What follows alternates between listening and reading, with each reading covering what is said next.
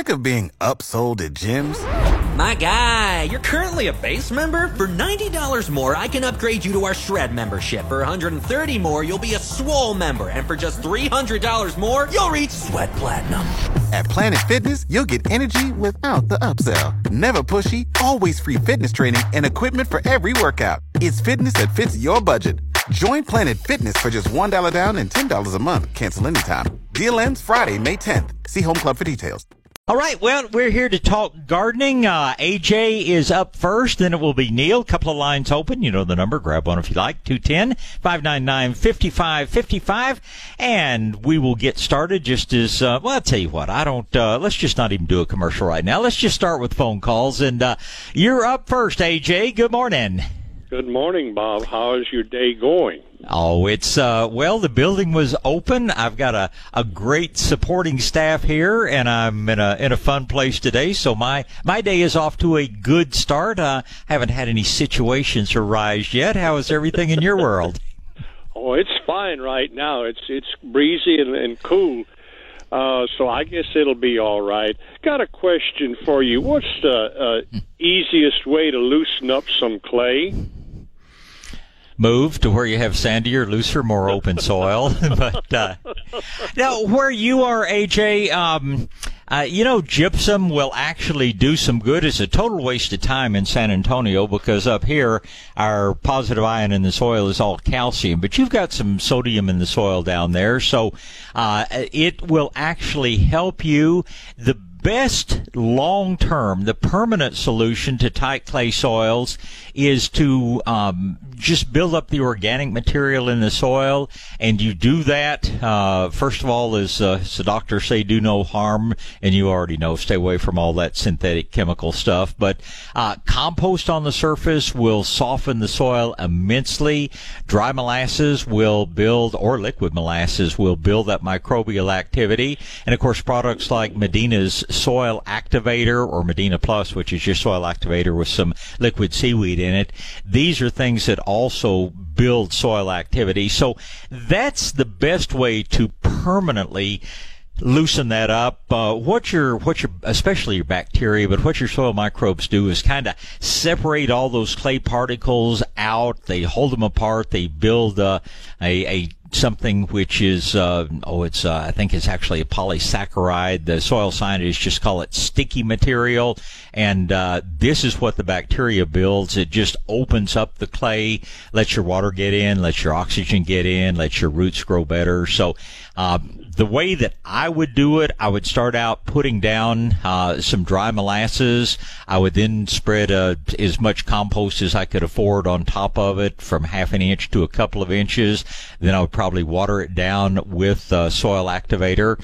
And um, from there on, just using something like Garrett juice periodically, your soil is just going to get softer and softer. Uh, I always cite my personal experience. This has been quite a few years ago. I was going to plant fruit trees. This is, we're talking maybe September or so, and the soil in my garden was just black, rock hard clay. And, uh, but everywhere I was going to plant a fruit tree, I put about a wheelbarrow load full of compost down. When I went back in January, when the fruit trees came in, uh, that soil was so soft you could dig it with a spoon. It would have been like hitting it with a digging bar endlessly trying to break into it before. But just a few months of compost on top of the soil with a little bit of rain on top of that. That is the fastest way not only to soften it, but to keep it open and loose. So, uh, dry molasses, compost, Medina soil activator, Garrett juice, uh, any or all of the above, and almost any combination is going to turn that soil into a beautiful, you know, loose, loamy soil instead of just that hard clay. All right. Okay because uh, th- this is up in the Austin area. Oh, and, okay. Uh, there, there's there's worms in the soil, but yeah. it's real tight. So I, that's what I figured is just putting the compost on top yeah. and letting it uh, mature, uh, let it do its thing. Right. Well, you can forget about gypsum in the Austin area. That's a total waste yeah. of time, no, no, even no, though. I, no, I don't intend to use it. Don't but uh, or well, that'll that'll take care of my prop my situation today, Bobby. well, I hope you have a I hope you have a wonderful Memorial Day weekend, and it's it's uh, always a pleasure to hear your voice at this nice quiet hour of the morning. Same to you, Bobby. See you later. All right, sir. Thanks, AJ. Thank you. Bye. Certainly. Bye. Okay, let's see what Neil is up to. Good morning, Neil. Hi, Bob. A long time no talk to. Well, it's been a little while. Yes, it has. Uh, what's going on in your world? Hey, you know, uh, uh, I was out there uh, watering the other day in my front yard. You know, it's mostly dirt, and uh, I put some Asian jasmine in, which is finally starting to grow. But I didn't fill up the whole yard. I just wanted to see if it took off, and it uh, it's doing all right. But uh, the problem with Asian jasmine in a bare area is that once it fills in completely, I have like seven oak trees in the front, and it mm-hmm. drops all its acorns and stuff, and and it starts sprouting up, and and you know it, and the problem is I'm 80 years old, and I'm trying to figure out an easy way to uh, to get some some kind of ground cover, and then the other day I was uh, when I was out there watering, uh, a lady came by, she was walking by, and she lives in the neighborhood, and she said, you know I had the same problem you do, but I no longer have that problem. I said, Oh, great. What, what did you do? She said, I put some fescue grass in. And she says, It's growing like crazy, even in the shade. so I said, Well, you know, I tried palmetto, and that doesn't uh-huh. work. So uh, um, I wanted to find out if if you actually know anything by shaded uh, seed for fescue. Well, fescue, the big problem with fescue is, and they experimented with down at the botanical garden uh, to see how it did in some shady areas. Their number uh-huh. one problem is they had to water it three times a day to keep it alive in the summer months. And it doesn't like deep shade. Bright shade, it will grow, but we don't have the water that it takes to support fescue. Uh, maybe that's fine when you get uh, over in East Texas and places where we've got more moisture, but uh, okay. it's it's just I, I wish it would work because it's it's a pretty grass, but yeah. it just is not a real good grass for the hill country. The the main problem with Asian jasmine is just it's so slow. The old saying is the uh-huh. first year it sleeps, the second year it creeps, and the third year it leaps. And so it just seems like forever. And then once it gets up to, you know, be a good size, and it's not really any big deal. I don't worry about the acorns. I don't worry about the leaves and things blowing down and collecting in it, uh, because, you know, you can spray a little liquid molasses or something on, and even those old tough oak leaves are going to break down. The acorns are not usually an issue. When you see something sprouting out there, 99% of the time it's not an acorn, it's a sprout coming off of the roots of the oak tree. And the thicker and denser that, uh, that your ground cover gets, the less, uh, you're going to have sprouting up like that. So, I, to me, and, and, and I wish it were faster, but Asian jasmine is just slow. It's probably the most durable, uh, long-term ground cover. Now, mm-hmm. there is another ground cover you could consider that is called Vinca, V-I-N-C-A, uh, and either Vinca Major or Vinca Minor, uh, are going to be, um, you know, suitable to use. They grow a lot faster. The main problem with the Vincas is that uh, occasionally they get this little caterpillar, and you can just almost overnight. I mean, you leave town on Friday to go somewhere, and you got beautiful ground cover, and you come back on Monday morning, and all you've got is stems because these blasted little caterpillars just eat the leaves so quickly. But Vinca will cover, will give you a nice ground cover, probably in a single season. Uh, so that's that's another thing to look at. Long term, though, it's just hard to beat the old Asiatic jasmine. It's it's common because it works so well. Yeah, I, I that palmetto, I was kind of disappointed. You know, I did everything right on it. I sprayed the back of it with water. I scratched mm-hmm. up the earth and I put it down. I rolled it. You know, and every I, I only got ten pieces to try out. You know, yeah. uh, because it's so darn expensive, and I had it special ordered Right. So when it, I told the fellow when it came in, call me right away. I'll come pick it up. So it wasn't old grass. Yeah. So, yeah. There's so, uh, there's sometimes it's just too shady. Even palmetto is probably our most shade tolerant grass. Palmetto and uh, Delmar, but uh, these big old beautiful oaks that uh, given given a hundred years or so to grow, they yeah. just get so big and thick that there is just nothing uh, in the way of a grass that'll grow underneath them. I mean, you know, my ranch uh, up in the hill country, when I walk around where there's dense shade, uh, there's virtually nothing on the ground. There are a couple of sedges that kind of hang in there and give you a little green, and we've got some, um, oh, a few uh, things like some of the buckeyes and things like that sprout up and grow. But uh, it's just it's just dense shade. There's not a whole lot that does well here. We're just real limited in our choices. Yeah, you know, being retired and uh, in my 80s, I'm I'm kind of limited on what I can spend on it. I figured I was going to bring in some compost, you know, put that mm-hmm. down. But they wanted for 1,200 square feet. They wanted uh, uh, over a thousand dollars just for the compost. Yeah, spend spend your money on good organic fertilizer. You know, Medina or Nature's yeah, Creation, or yeah, uh-huh. and uh, go ahead. And, you know, if if you feel like, I mean, compost would be good, but you're right, it's expensive, and uh, it's you know even more so if you have to get bring some labor in to spread it around. That's uh, so you can really increase the microbial life in the soil with compost tea, which you either make yourself or okay. I don't know. We do it for like six dollars a gallon or something like uh-huh. that. But um, at this point, uh, you, will probably want to plant the four-inch pots of Asiatic jasmine because they are certainly the least expensive form, and uh-huh. then you just have to develop some patience. And after 80 years, I'm sure you're very familiar with having to be patient for things, and so. Uh, uh, you know, we, we want something that's going to last you for the next 20 years at least, and after that, you can decide what you want to do if you want to do anything different. Yeah, is that Vinca major and minor, will that uh, do well uh, among the uh, uh Asian jasmine?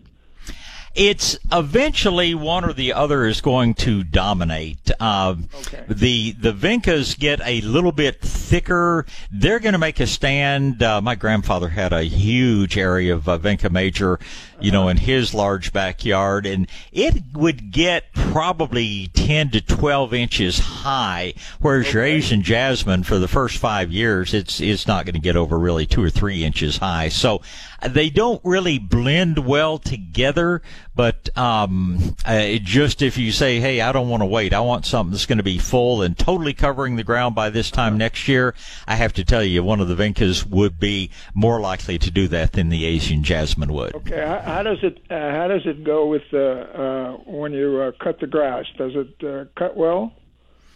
Uh, no, you would pretty much want to just leave it alone.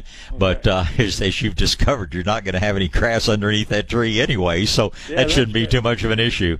Yeah. Okay, Bob. I think. Oh, you know, uh, they, I had a satsuma uh, that we talked about a long time ago, and you said yeah. to call you back uh, after I tr- cut it back severely, and it uh, it never made it. Well, that's. Um, I had it in an outside pot, you know, or one of yeah. those big thirty gallon pots or whatever, twenty gallon pots. so it never did make it. I put it in the full sun. I moved it into the full sun, hoping that it'll come out back out, but it never did. Well, they get uh, like everything else. They sometimes go down to the point that they're just they just don't come back. But uh, if you start out out in the sun, uh, Satsuma is our most reliable citrus here because it is the most cold hardy. So you you think I should uh, take that one out and replant? What would I replant it with? Gosh, that depends on, you know, what you want to grow. If you're looking for something that will produce edible fruit, by far the easiest uh-huh. thing that you can grow is a fig. I mean, if you can water a fig, a fig tree is gonna. Yeah.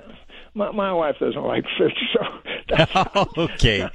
Well, you might try. You might try another satsuma, and okay, like what, I say, what?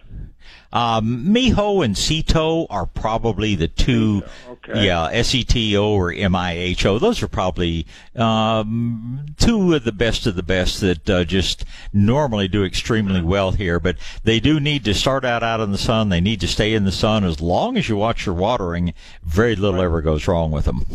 Okay, great, Bob. Uh, you know, you you always amaze me on how much information you have. Thanks a lot. I really oh, appreciate it. Well, it's my great pleasure, and like I've said before, I started my grandfather's flower shop and greenhouse when I was like five years old. So uh-huh. I'm not quite as far along the chronological chart as you are, but uh, and I've got a weird brain. Things related to plants stick in my mind, and everything else goes in one ear and out the other.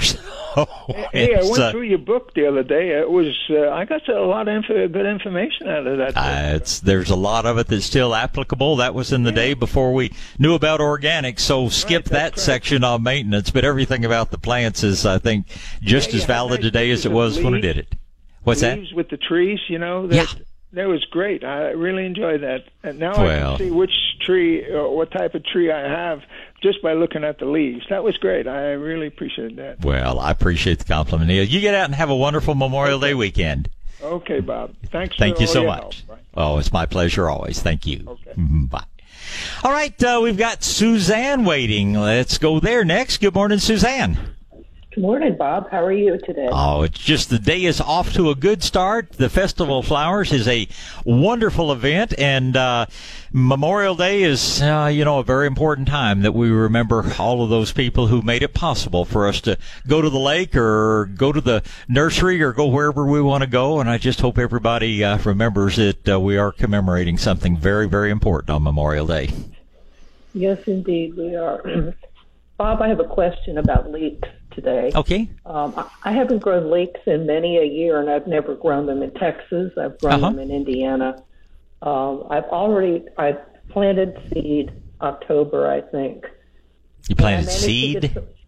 Seed, yeah, and Okay. I, managed to managed to get some. We had two of them hit the table last week. Uh huh. My question is about the scapes. Uh, I have one that has uh, flowered, and I know with onions, if you cut the flowers off, you get more bulb. Should I do that to my leeks when they bloom? Well, Bloom is I'm so beautiful. I want to dry oh, it. Oh yeah, yeah. It's uh, they they're alliums just as the onions are. It really once the plant has decided to flower, uh, the bulb that you get, it doesn't really seem to make any difference. Uh, you know, between uh, whether it's an onion or whether it's a leek, they're not going to grow a whole lot more after they after they start flowering. At this point, um, by the time the flowers go, the plant is going to basically be starting to, uh, you know, die back. So I would, uh, at whatever point, I would just harvest it, enjoy it, some good old potato and leek soup or whatever. But once they've started flowering, enjoy the flowers. You can, you can dry the blooms. They will dry. Mm, fairly well. But uh, basically, we just, um, I, I'm glad you did okay from seed. Most people don't have a lot of success uh, growing leeks from seed. We normally plant them as little plants, uh, just like we do onions, and they're a little later coming on the market. It's typically December before you'll see the little bunches of plants come up. So uh, if you enjoy leeks, um, you can certainly, if you want to plant some seed early, uh, that's fine. But if you want to grow a really good stand of leeks, go out and buy a bunch. They're usually about 40 or 50 plants to a bunch for a couple of dollars. And uh, you can grow beautiful leeks here, but they're, they're strictly cool weather. This time of year, when they start to bloom, they're pretty much ending their life cycle. Oh, and that was my second question. So I'm not going to be able to carry any of these over until fall. They're just going to burn up. They're just going to burn uh, out in the Texas heat, just like onions do. I, I mean, sometimes, like every now and then, I will miss a little bitty onion. I've, it's been, I'm like you, I've, I've grown leeks, but it's been three or four years since I planted them. And, uh, I've, even if I've missed some of the small ones in harvesting them, I've never had them, uh, come back in for a second season. Okay. Second question is, what can I still seed out vegetable wise in my garden? And I don't want to grow okra, so anything other than okra. Well, you can certainly plant some more bush beans. Uh, you can plant, I planted black eyed peas, uh, not too long ago and they were up and growing in three days. You can certainly plant cucumbers. You can plant squash. Um, melons, you're going to have to work a little bit hard at watering, but I suspect you'd do okay if you went ahead and planted a few more cantaloupe or watermelons, either one. But uh, the the main things uh, will be beans, uh, squash, cucumbers. Uh, hopefully, we'll start seeing tomato plants a little bit earlier. I like to try to get fall tomatoes in in mid to late June, although uh, because um, the extension service doesn't like planting them that early. You usually don't start seeing very many of the plants in the nurseries until mid-July. But if you want to start some tomatoes from seed, if you grow leeks from seed, you can grow tomatoes from seed, and uh, you'll have. I would not start them directly in the ground in the garden, but you can certainly uh, start them out and have some nice little transplants to plant as soon as they're up and have two or three true leaves on them. Okay, I tried that last year, but my I have a situation. I have a propagating mat so I can get my my soil the right temperature inside, but excellent. My my light, my light isn't adequate, so well, I can't you, really grow good plants. Yeah, what you need to do is just just get them germinated and literally as soon as they're up and have any leaves on them at all, move them outside. Uh, that's my plans for this summer. I have my new greenhouse I've built over the past year. That's where I where I will start the seed, but the stone patio that I put out front, that's where those little seedlings will go just as soon as they sprout and start up. Because as you have observed, you you have to have good strong light in order to produce a good stocky plant. Okay, very well. As far as the squash that I can still plant, does it make any difference whether it's a summer or winter squash? Or will both it, do? Right now, you can grow both. Uh, what we call winter squash, of course, is just a squash that takes much longer to grow and produce. Uh, but you can plant both. You certainly will get more production from your summer squash because they're going to produce in 30 days or, you know, sh- around that time. Whereas your winter squashes, depending on varieties, can be 60 to 100 days. But right. uh, considering how late cold weather usually comes here, uh, shouldn't be a problem at all. Right. I was just um, all I'm concerned about is that scorching heat that we're, I know we're going to get into. well, you provide the water to them, and uh, they will take it. They may not be the most beautiful things in the world, but we don't eat the leaves. We only eat the blooms and the produce. That's true. Thanks a lot. Thanks for your advice. Oh, it's always pleasure, Suzanne. You have a wonderful weekend. We'll talk again soon. All right. Well, let's just get back to the phone lines and see what James is up to this morning. Good morning, James. Morning, Bob. How you doing? Oh, you know, it's just Festival of Flowers. It's just always a fun event. So something I look forward to. And, uh, we only close seven days a year, and one of them is Memorial Day. So I look forward to uh, to a day off this week to go out and celebrate our freedoms. Well, that's great, man. I heard you talking about those bald eagles, and and you can send one over here because I got a few cats need to be thinned out. Well, as soon as they get through thinning out my rock squirrels, but I think that's going to be a pretty big, uh, pretty big full time job for them for a while. Well, I'd like to see a herd of them come down. Hey, uh, I'm getting uneven ripening on some of my tomatoes, and the big boys say that might be uh, not enough potassium, but I don't know.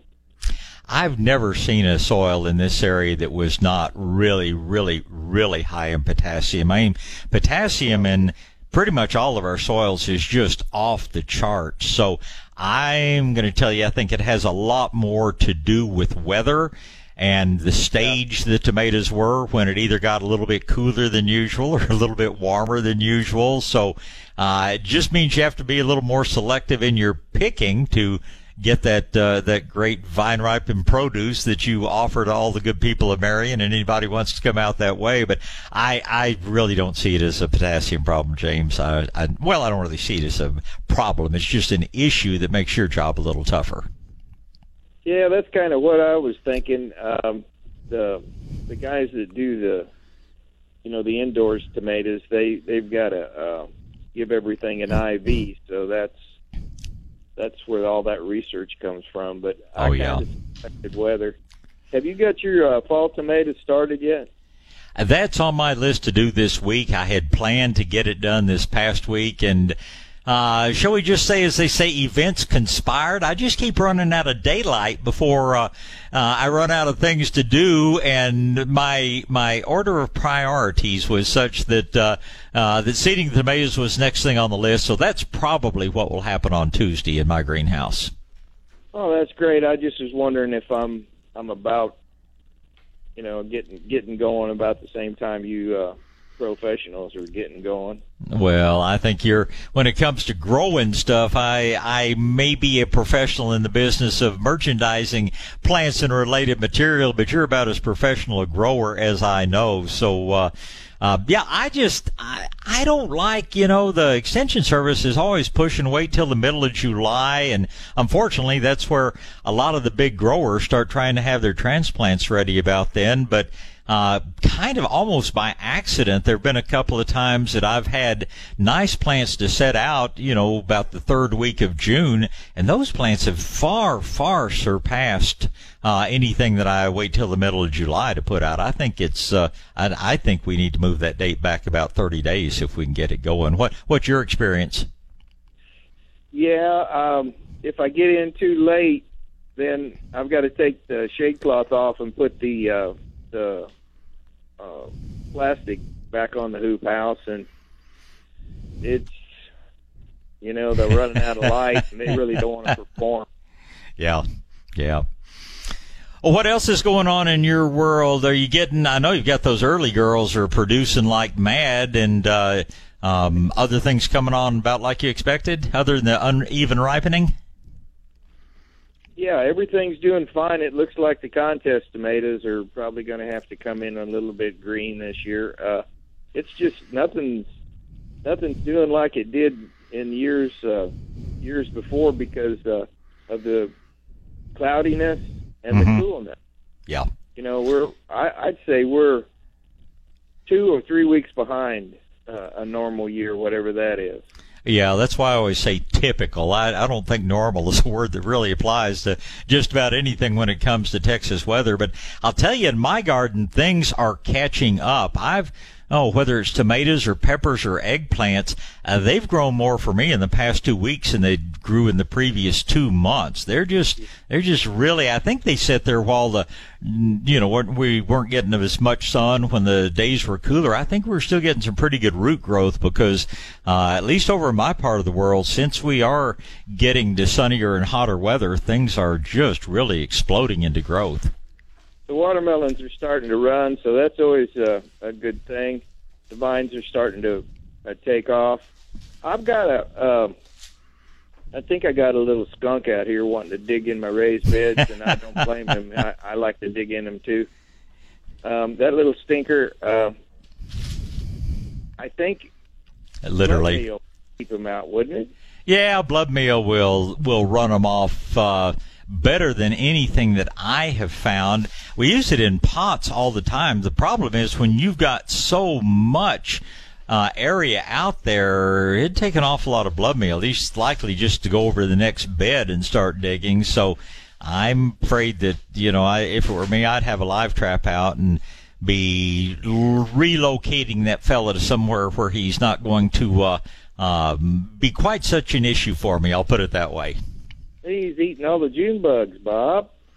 Well, that's a good thing. He's also eating all the earthworms. You know, the skunks are just real omnivores. They're going to eat anything they can manage to catch. And, uh, um, I, yeah, they, they definitely do some good, but, uh, since I have, uh, puppy dogs and things like that, I, I'm not real anxious to see them around my yard. Well, I've got a trap out there. I guess I'll have to catch that little stinker. Uh, that gummit.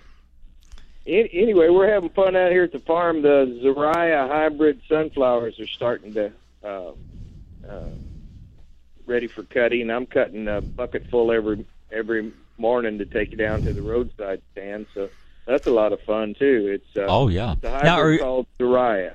Uh, Do uh, do you set up right there on 78? How do people find you when they're out around Marion? Well, you know, if you blink your eyes, you miss Marion. Yeah, that's true. Down the road. Uh, it's just right across from the bank. Okay, very good. We're going to talk to Lois and uh, Bernadette and Diane and Juan. So, Lois, good morning. Hello. Good morning. I hear you fine. Hi, Bob. Listen, I have family that lives in Cape Girardeau, Missouri, and they're just about at their wits' end trying to get rid of buffalo gnats. Do you know what those are? I know a lot of gnats. I'm not really familiar with that particular one. Are these uh, uh, just they've invaded their landscape and made it impossible to sit out and enjoy being outside, Yes. or Yes. And, you know, when you Google it online, everything refers you to black fly. Yeah, a Um, totally different thing. But they're oh, they're just they're horrible. I mean, they're just getting eaten up. And so, aside from making some kind of a topical spray that's pretty natural, I Mm-hmm. was just I told them I would call you and see if there's anything they could spray the yard with. Do they tell me about them? Many gnats now breed in the soil. The ones we see here indoors, we have a fungus gnat that a lot of times breeds in the soil in houseplants and things. Do these breed and come out of the soil in the yard? Is that uh, is that their think life they cycle? Know. Okay. I don't think But- they know. It's just that they cannot be outside, and they're causing whelps. You know, Oh, yeah. I mean, just horrible. You know, and they've tried using a lot of different things on their skin because my brother-in-law does a lot of gardening and Sure. landscaping and things like that. And I don't know that they've actually seen them like as a obvious problem on the Okay. plants themselves. But anyway. No, they're they're uh, you know they're pretty much beyond a nuisance. They are just uh, that kind of thing. Just just really spoils your outdoor experience. I would. There are two things that I think would have the potential to help. Um, First thing, as a general repellent, see if they can find any cedar oil, or if not, if they can locate it online. Uh, our friends at Nature's Creation have come out with a uh, new product they call Cedar Repel, and uh, it's already in what they call an RTS, a ready to spray uh, thing that you just hook up on the hose and go spray. We have found that this controls chiggers. It is great at running off mosquitoes, at least temporarily, and most outdoor flies and biting creatures simply do not like cedar. Now, if they're buying just a liquid concentrate, you're going to dilute it down to about between one and two tablespoons per gallon but they may be able to find at their nurseries up there find a product like uh, this nature's creation that comes in a little sprayer that's all ready to put on the hose and go out and spray. And that is that should do a pretty good job of keeping these out of the yard although you know they will have to repeat the spray fairly frequently. The other thing is they uh, almost certainly can find a product that we know as BTI, the acronym BTI, the initial stand for Bacillus thuringiensis israeliensis, and that's why they call it BTI. But it is most widely used because it kills mosquito larvae.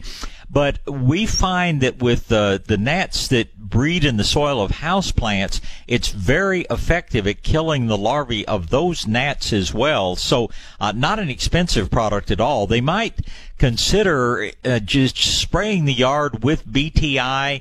Here, it's usually sold uh, in the form of mosquito bits or mosquito dunks, which you would then take, soak in water and spray they might actually be able to find it as a liquid, but I would spray the yard with that, and uh, that doesn't do anything about the uh, the things that fly in from surrounding areas, but it certainly Right. would help in reducing the overall number of things that they have to deal with. But I, I think for the best thing that they can spray around the yard to run things off. It's going to be one of the cedar oil products.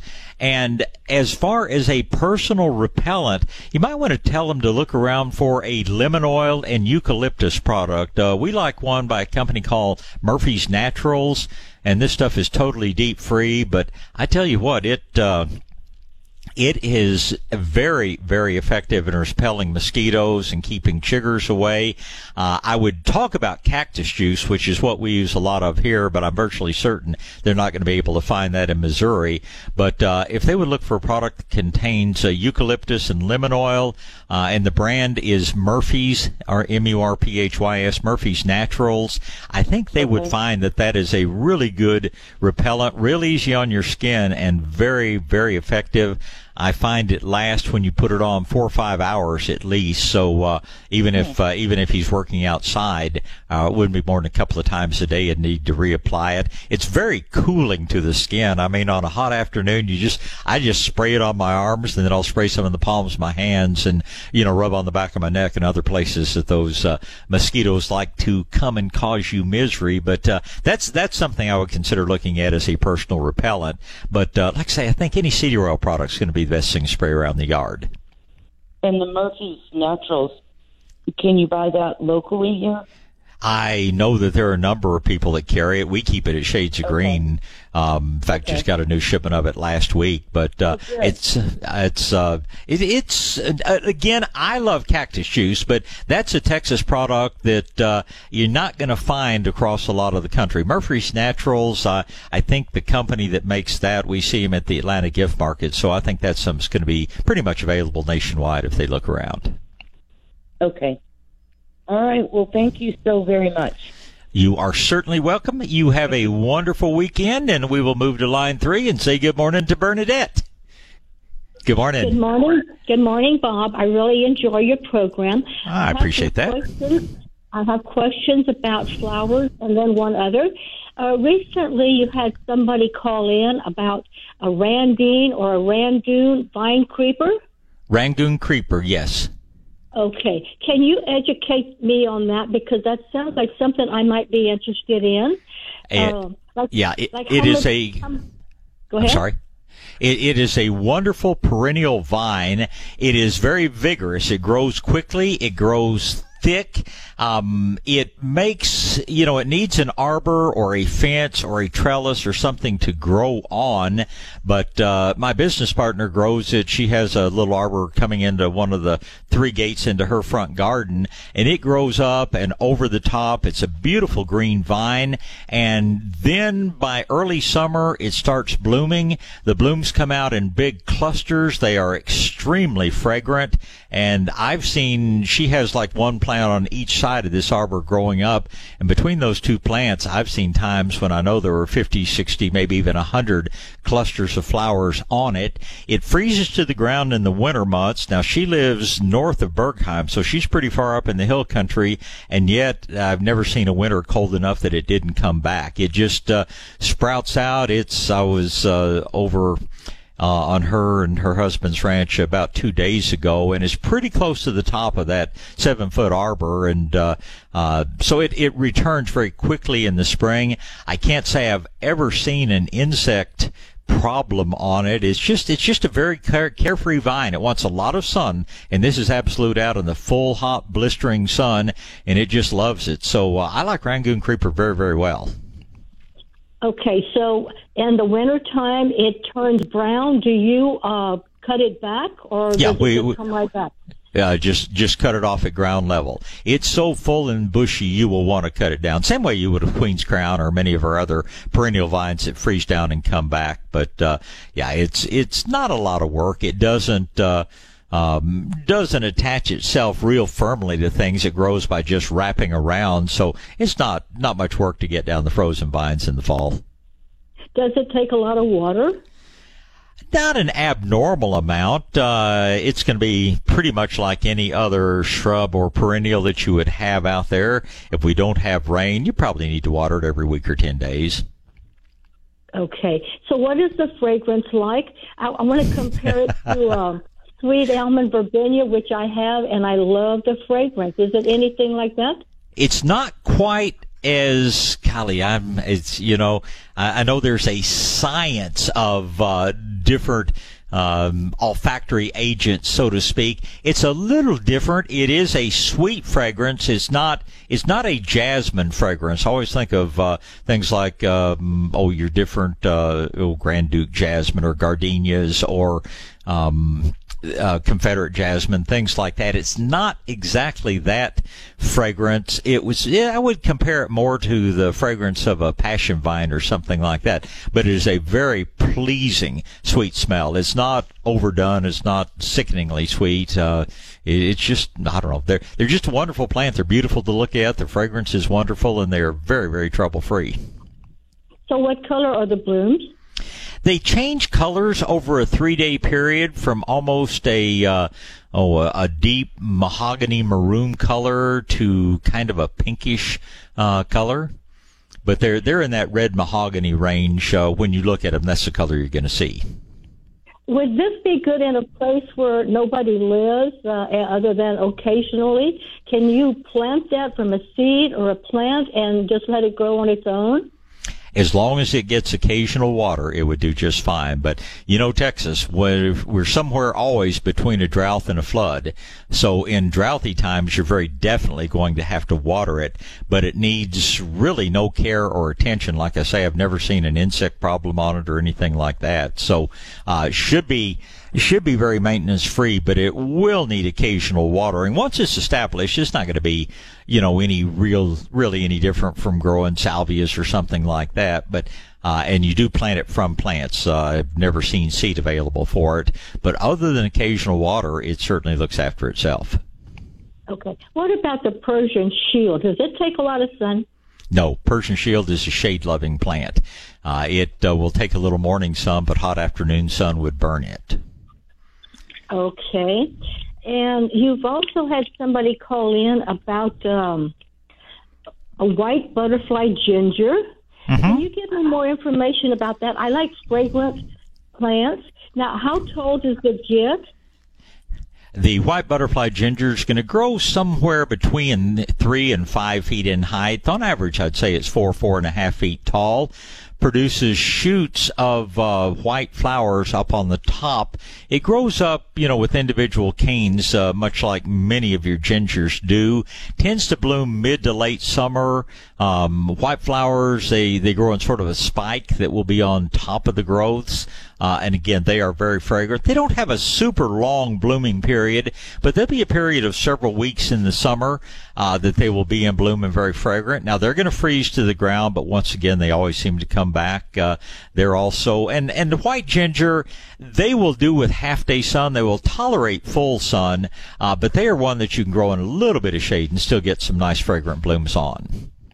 Okay, I have a problem with the neighbor's tree uh, bringing up shoots into my yard, which I don't want.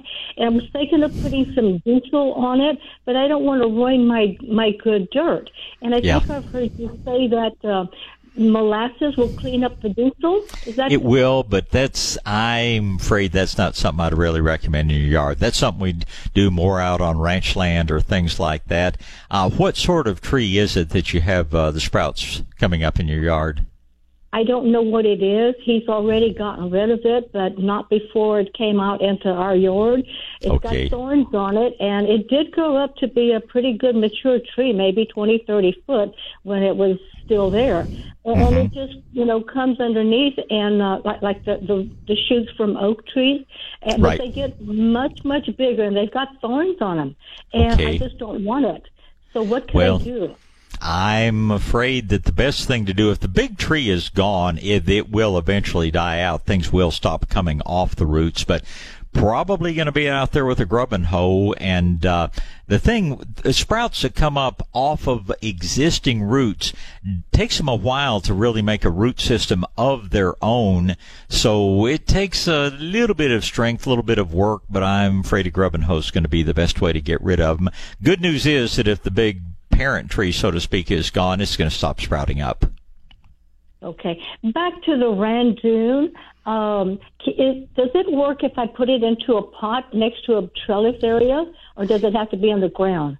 It will grow either way, but now when you put something in a pot and you limit its area to spread its roots out, you may be watering daily in the hot summer months or every other day. If you're home to do that, that's fine. There are a lot less maintenance in the ground just because it can spread the roots out over a much larger area. Oh, okay. All right.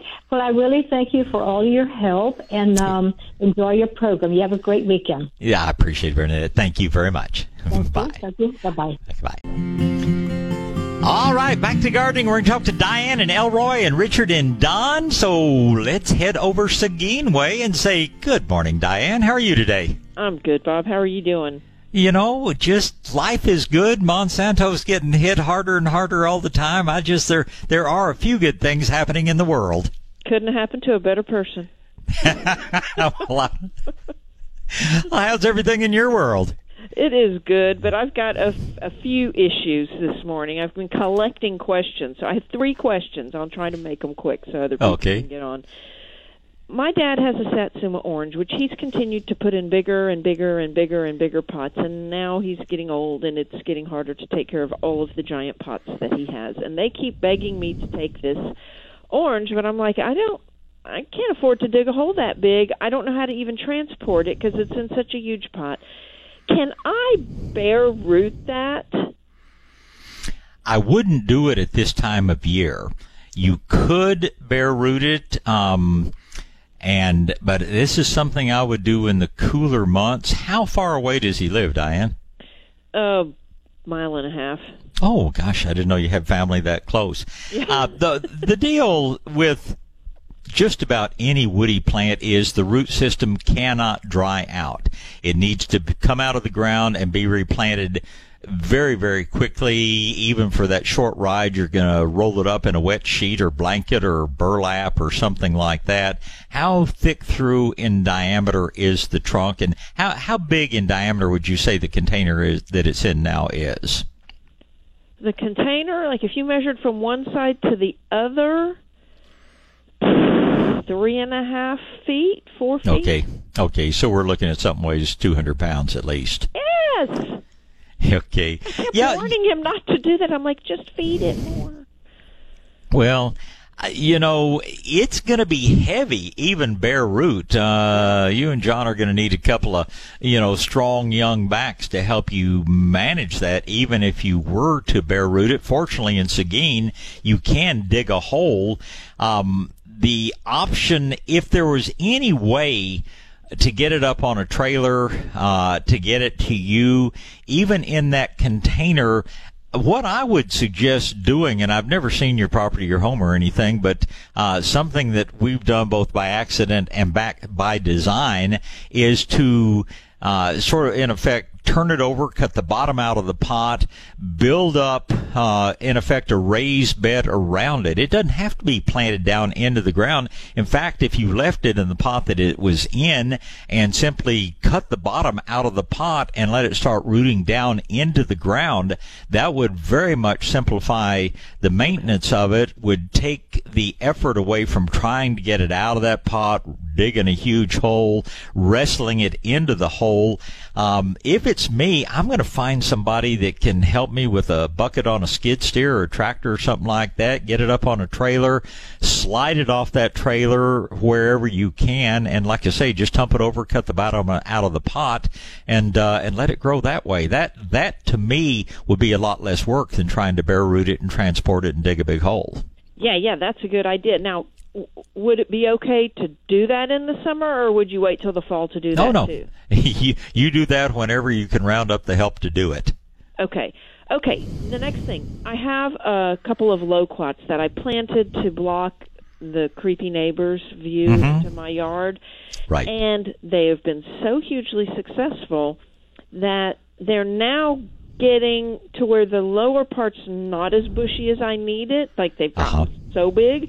Is there anything I can do if I cut the tops off a little? Will that make the bottom get bushy again or Well, one of the big misconceptions is that cutting the top forces a plant to redirect its energy. Um, the the truth of the matter is that the plant will form leaves anywhere they get enough light, and if you know if this is a huge, full, thick plant to where you don't have much light down at ground level, nothing you do is really going to make the plant thicken up. So. Um, it might help to cut it back. It might help to thin it out. It may mean that you just need to go in and plant a second tier of plants in front of it to fill in that lower three or four feet. Uh, but simply cutting the top back, unless you have substantially changed the canopy of that plant, if it's not getting light down low, it's not going to fill in down low. Okay, so if I thin out like in the middle Mm-hmm. so sun can get down lower would be better. That would be my opinion. Okay, okay. and keep that's everything else you're doing going. I mean, loquats love lots of water, lots of fertilizer, and as you well know, you know they grow very, very vigorously, to say the least. Oh yeah, they're amazing. Okay, my last question. My parents live in a garden home, like tiny, and they have a patio. The wall of the neighbor's house is the where they have a planter. Mhm. Their little backyard tiled. There's it's hot. You know what I mean? Okay. It's all hard surface. There's the brick wall with the brick planter up against it and a tile patio. And it is in it's full sun.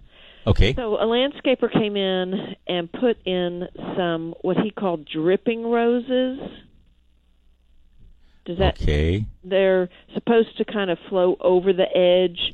They're uh, yeah, I know. They're a small trust me, I'm oh, not happy. They're a smallish rose and they were supposed to be the same color and two of them are and one of them isn't and now they have I think spider mites. Okay. So I don't think this is a good place for those guys.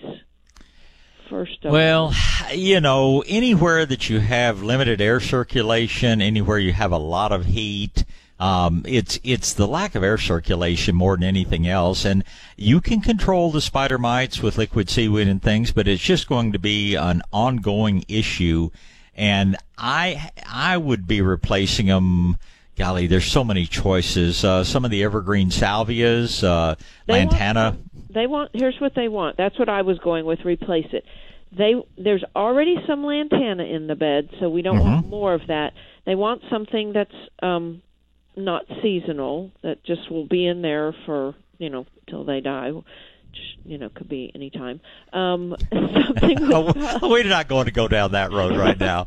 something with she wanted something with color. Okay. And and he has this handful of go tos that I'm like, okay, loquat, skullcap, and lantana. That's his choices. So Okay. Well, skullcap is one of the things I was going to mention because, you know, they bloom eight, ten months out of the year. They like the sun. They don't mind the heat. Uh, and again, they're evergreen. They'd be pretty, you know, pretty much year round in an area like that. Um, uh, other flowering things, Oh, golly, uh, you know, Salvia greggii, of course, is one of the evergreen salvias. Uh, I have in a portion of my yard, I have uh, a combination of the hot pink Salvia greggii and the bright pink skullcap at the base, and that's a gorgeous combination. The skullcap kind of spills over, you know, the wall. This is going up my driveway where it's low on one side and ground level on the other. But that combination of uh, Salvia greggii and pink skullcap, that's got flowers on it probably eight, nine months out of the year, and I water it four or five times a year, whether it needs it or not. okay, now the is this do y'all have some of this salvia at the nursery? You know, inventory changes on a minute by minute basis. Normally, we keep plenty of it in stock, but we'll have one person come in and buy everything we have. But yesterday, there was some pink salvia greggii out there, and um, I would just say if you're making the drive for that specific purpose, call first and let us set it aside for you. I'll be there at the Pearl Farmers Market buying my organic non-GMO veggies this morning. Hopefully, your listeners will be there too. Um, I so- hope so as well. So I was gonna I was gonna stop by and get some pictures, and then I know I can get stuff ordered. Any other suggestions off the top of your head? Um, uh, plumbago. You know, this sounds like a pretty protected area where it's not going to freeze often, but uh, both the blue and the white plumbago would be very pretty in a place like that. Um, Gerber daisies, that's a little bit more work, and they do have a few more related issues.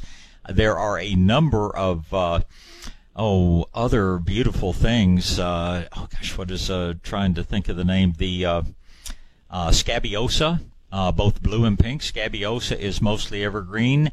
Salvia, the so-called meadow sage, Salvia nemorosa, I believe it is, is usually evergreen, and uh, those are all things that would bloom over a long period of time out there. Okay, how do you spell Greggii? G R E G G I I. Okay, well, I wasn't really close. okay, Bob, I will be by the shop later on this morning, and I don't know if you'll be there, but if you are, that would be great. I'll be here, Festival Flowers, for a little while, but I anticipate I'll be back over there at 10:30 or so. So I hope we get to see ya. Okay, thank you so much. Thank you, Diane. Bye-bye. Bye. All right, well, let's get back to the phone lines, and Elroy is up first. Good morning, Elroy. Morning. Morning, sir. Yeah, I've got a question on, uh, you know, uh, we had about three and three quarters inches of rain real hard. Yes, sir. And I had put cornmeal out on my tomatoes. Do I need to put some more out?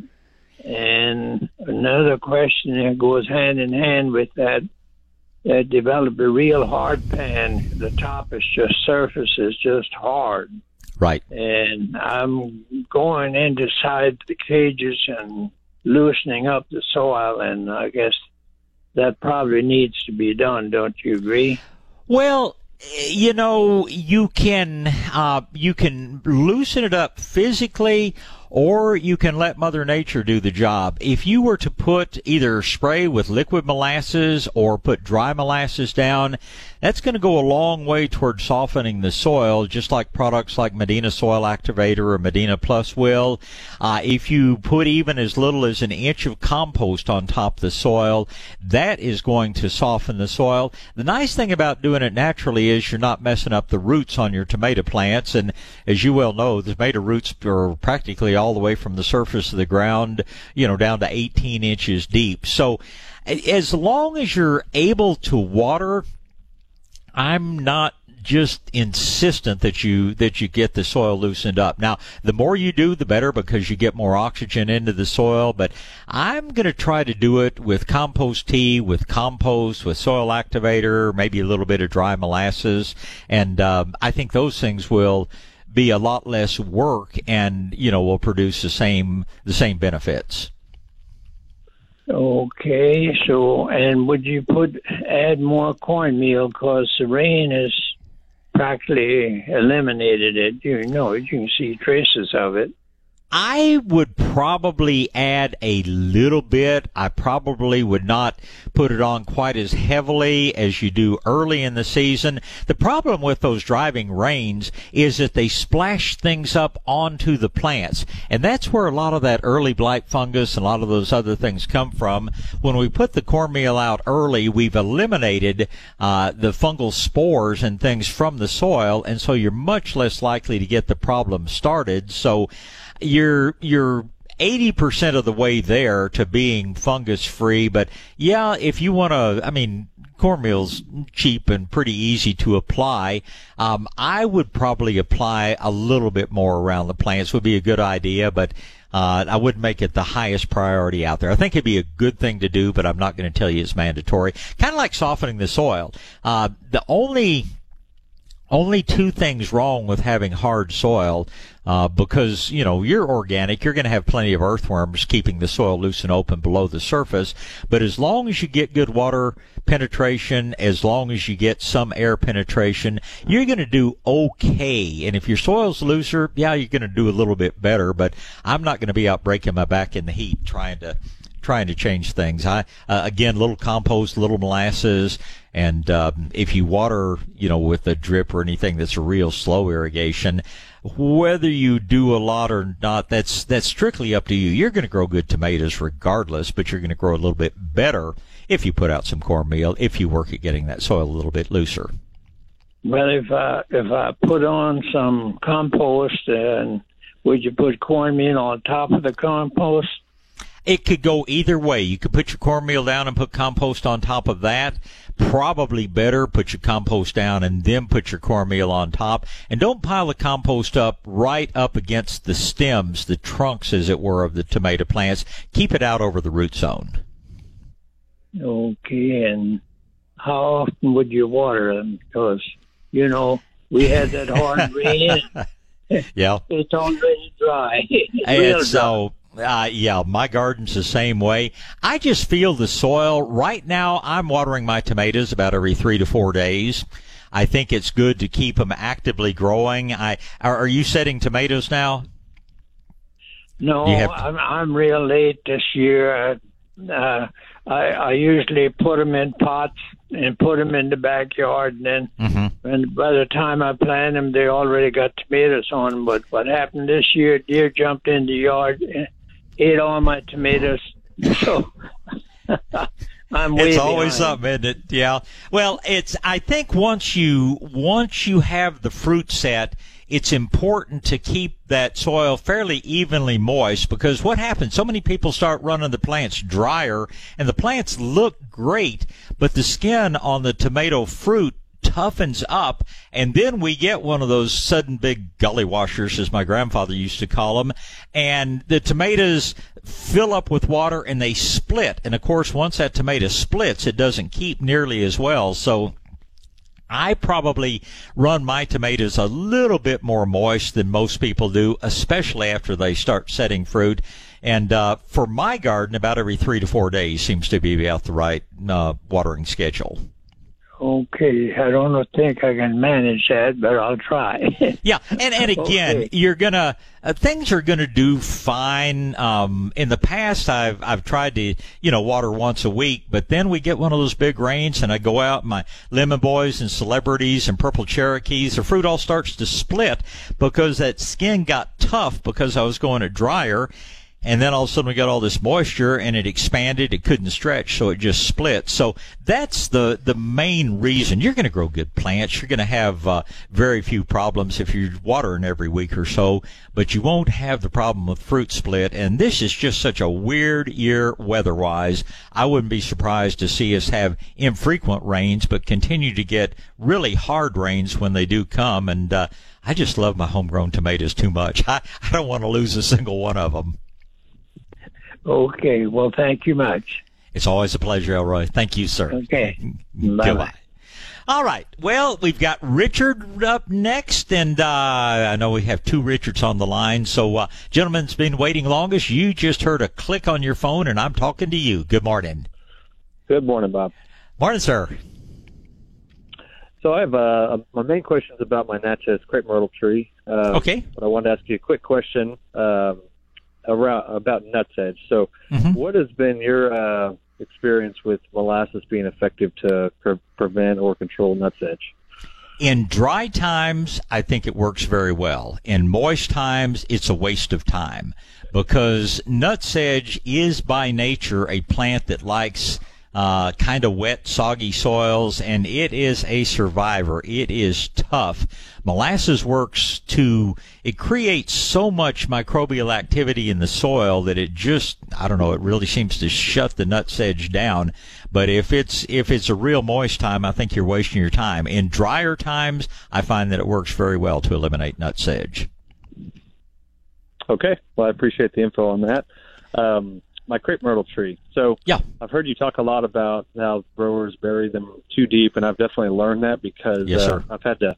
I have it in the middle of my Bermuda lawn, and I've had to really dig down and kind of create a border around it. So Right. with that kind of setting up like the health of the tree, I've had it for about a year and a half, and I've just recently um, uncovered the root flare. Um, but I came home the other day, and the wind was blowing, and it's one of those ones that has three main trunks, Mm-hmm. and um, you know how they start flowering, and they get heavy. Uh, Right. One of they're no more than an inch in diameter a piece, but Uh-huh. I've had them staked, um, meaning like kind of bunched and grouped together. So I don't know if if that's a, a viable plan for the long term uh, future. But what happened is is there's too much top top heavy weight on the top, and so one of them was like almost perpendicular to the ground, and so Okay. I staked yeah. it back up and tied it up. So what what is my long term solution? Because I don't know if staking it is Well, it's or Yeah, um, the problem with staking, it's kind of like, you know, you break your leg, you put a cast on it, but it really weakens things. I mean, it, it holds it in place while, you know, while that bone regrows a little bit, but overall, it makes the area much weaker. And the thing with staking is, I mean, you've made, you've, you've held that trunk up, but it is not uh, you when you take the stake off it's not nearly as strong as it would be. Um, you know Natchez is such a heavy bloomer. In fact in my opinion it's about the best white crepe myrtle on the market. But um, if you feel like you have to stake it, stake it loosely enough that that trunk can move back and forth in the wind. It's the motion back and forth that creates a, a stronger trunk and it will get strong enough that it is totally capable of supporting itself. It's not to say that we might not get a severe thunderstorm or something like that. And sometimes you see, you see limbs break out of them, but staking is not really the answer because it's one of those things. If you start staking it, you have to keep staking it because it's, it's not going to become the strong tree that it would otherwise. Uh, sometimes you, of course, you don't want to give up any flowers, but sometimes you may want to thin out some of the growth out toward the end of each of these three trunks has a lot of foliage.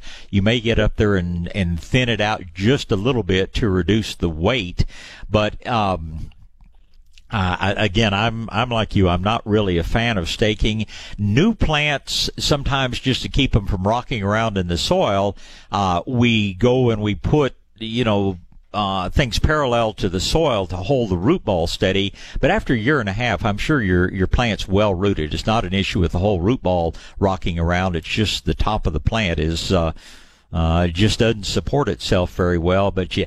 Uh, I would say if you stake it, you, are going to have to leave it real loosely tied, and especially in the winter months when it doesn't have leaves or flowers, uh, trim it. You know, certainly don't do crepe myrtle like they do in uh, crepe murder like they do in the Houston area, but thin it out so that you so that you don't have too much weight out on the end of the limbs.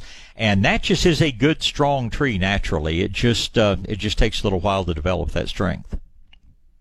Yeah. Um. So, would you recommend me even trying to thin it out now? Because I've there's just so much weight on top of it. Um. So yeah. I definitely and the canopy, the way it's because it has three trunks, it's like symmetrical. So if I were to take out one whole trunk, it would kind of leave like an empty. No, no, I I wouldn't do that. I would think about. Um, is any one of the three trunks stronger than the others? They all pretty much equivalent.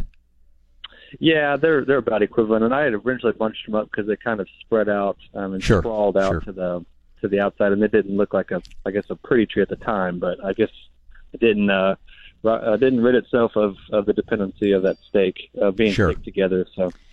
Yeah, if if anything, you know, if it were a big shade tree, we would call it cabling, where we go up and kind of, you know, bring all of those three interconnect all three of those trunks, not necessarily pulling them up, but just, you know, tying all three of them together so the top moves as a unit instead of having individual trunks are going to splay out, as it were. And without seeing your tree, I can't tell you if that's a really really viable thing to do, but I think it's I think it would be better than trying to stake the trunks individually because they've they've got to have that freedom to move and given another couple of years they should be so strong that you don't need to do anything. So I'm going to support them absolutely the minimum that I need to. I'm going to thin okay. things out just a little bit to uh, just to just take some of the weight off of it. So a little bit now, and maybe a little bit more in the uh, winter time when there's not as much. Um, yeah, when you can really see what you're doing when the leaves are off of it. Okay, January, February ish, right? That would that would do it. Okay, thank you very much. Well, it's a pleasure, Richard. I appreciate the call this morning. Thank you, sir. Goodbye. All right, we are back to gardening, broadcasting from the Festival of Flowers this morning. Going to talk to Don and Richard and Todd and Mike and it's Don's turn. Good morning, Don. How you doing, Bob? Good morning I to you. Just it's uh it's going to be a wonderful weekend. I just hope everybody takes time while we're out playing or swimming or whatever else, but uh, to remember what we what we I can't say celebrate, but what we honor this weekend, and that is all the men and women that uh, gave the ultimate so that you and I could garden and do what we choose to do.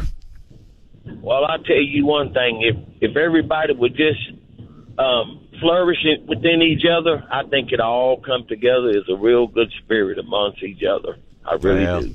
I I think that uh, the way that we live in South Texas exemplifies that. I just wish the rest of the country get it figured out sometime. But anyway, it's uh, I don't know. It's it's a strange world we live in. I'll put it uh, that way. But I am grateful for everything I have and for the men and women that made it possible for us to have all those things. So I think it's a very special weekend. Yes, uh, no doubt. Well, I got a couple questions. Um, yes, sir. One is I have a, a Monterey oak or a Mexican oak, mm-hmm. and and I have several of them, but I have this one. It's already beginning to show some signs of mildew. Um, the leaves are there. It got a little bit of new growth, but it, every year it goes through something, and I'm not sure what's what's going on with it. And I'm wondering, can you, you know, give me any idea? Just be patient with it. We've had uh, the most unusual spring I can remember, and I've seen a lot of springs, but we've been from dry to wet to dry to wet. We've been sometimes cooler than warmer, some uh, normal, sometimes warmer, and mildew is showing up on Monterey oaks. It's also showing up even more on bur oaks. And I say, don't worry about it. Give it, you know, give it three weeks of bright sunshine, and it's going to go away. Uh, you could mix up some corn water tea and spray it. There are different things you could do, but Monterey oak's a, a good tough oak. I would check the base to be sure that root flare is exposed. Uh, if you haven't given any fertilizer this spring, I think a little fertilizer would be in order. But uh, that should be that should be one thing you should not have to worry about. I, I wouldn't be concerned about that at all, Don. Okay, then. And my next question is, all right, the crepe myrtles. I was hearing you talk to the lady about the off the little pop ups and springs up. I got this one uh-huh. crepe myrtle, and every year she puts out quite a bit. And I was I was listening to you saying how long it take to root up on those crepe myrtles when can I dig those up and maybe put them in pots or put them in another area to where I maybe can? Well, I got a lot of place I can put them. So I was wondering, can I do that? It doesn't work well. Those are little shoots coming off the roots, and it takes them a long time to form roots of their own, and they're generally kind of weak, wimpy plants. Now, if you want to start some cuttings off your crepe myrtle, we can do that this fall. I mean, I'll, you know, give me a call about October or so, and I'll tell you how to start as many new crepe myrtles as you want. But these little things that are coming up off the roots, they're not going to make a decent plant. So first thing I'm going to do is check and be sure the root flare is exposed. Most of the time crepe myrtles come to us buried too deeply in the pots and that's one thing that causes them to put on so many of those root sprouts.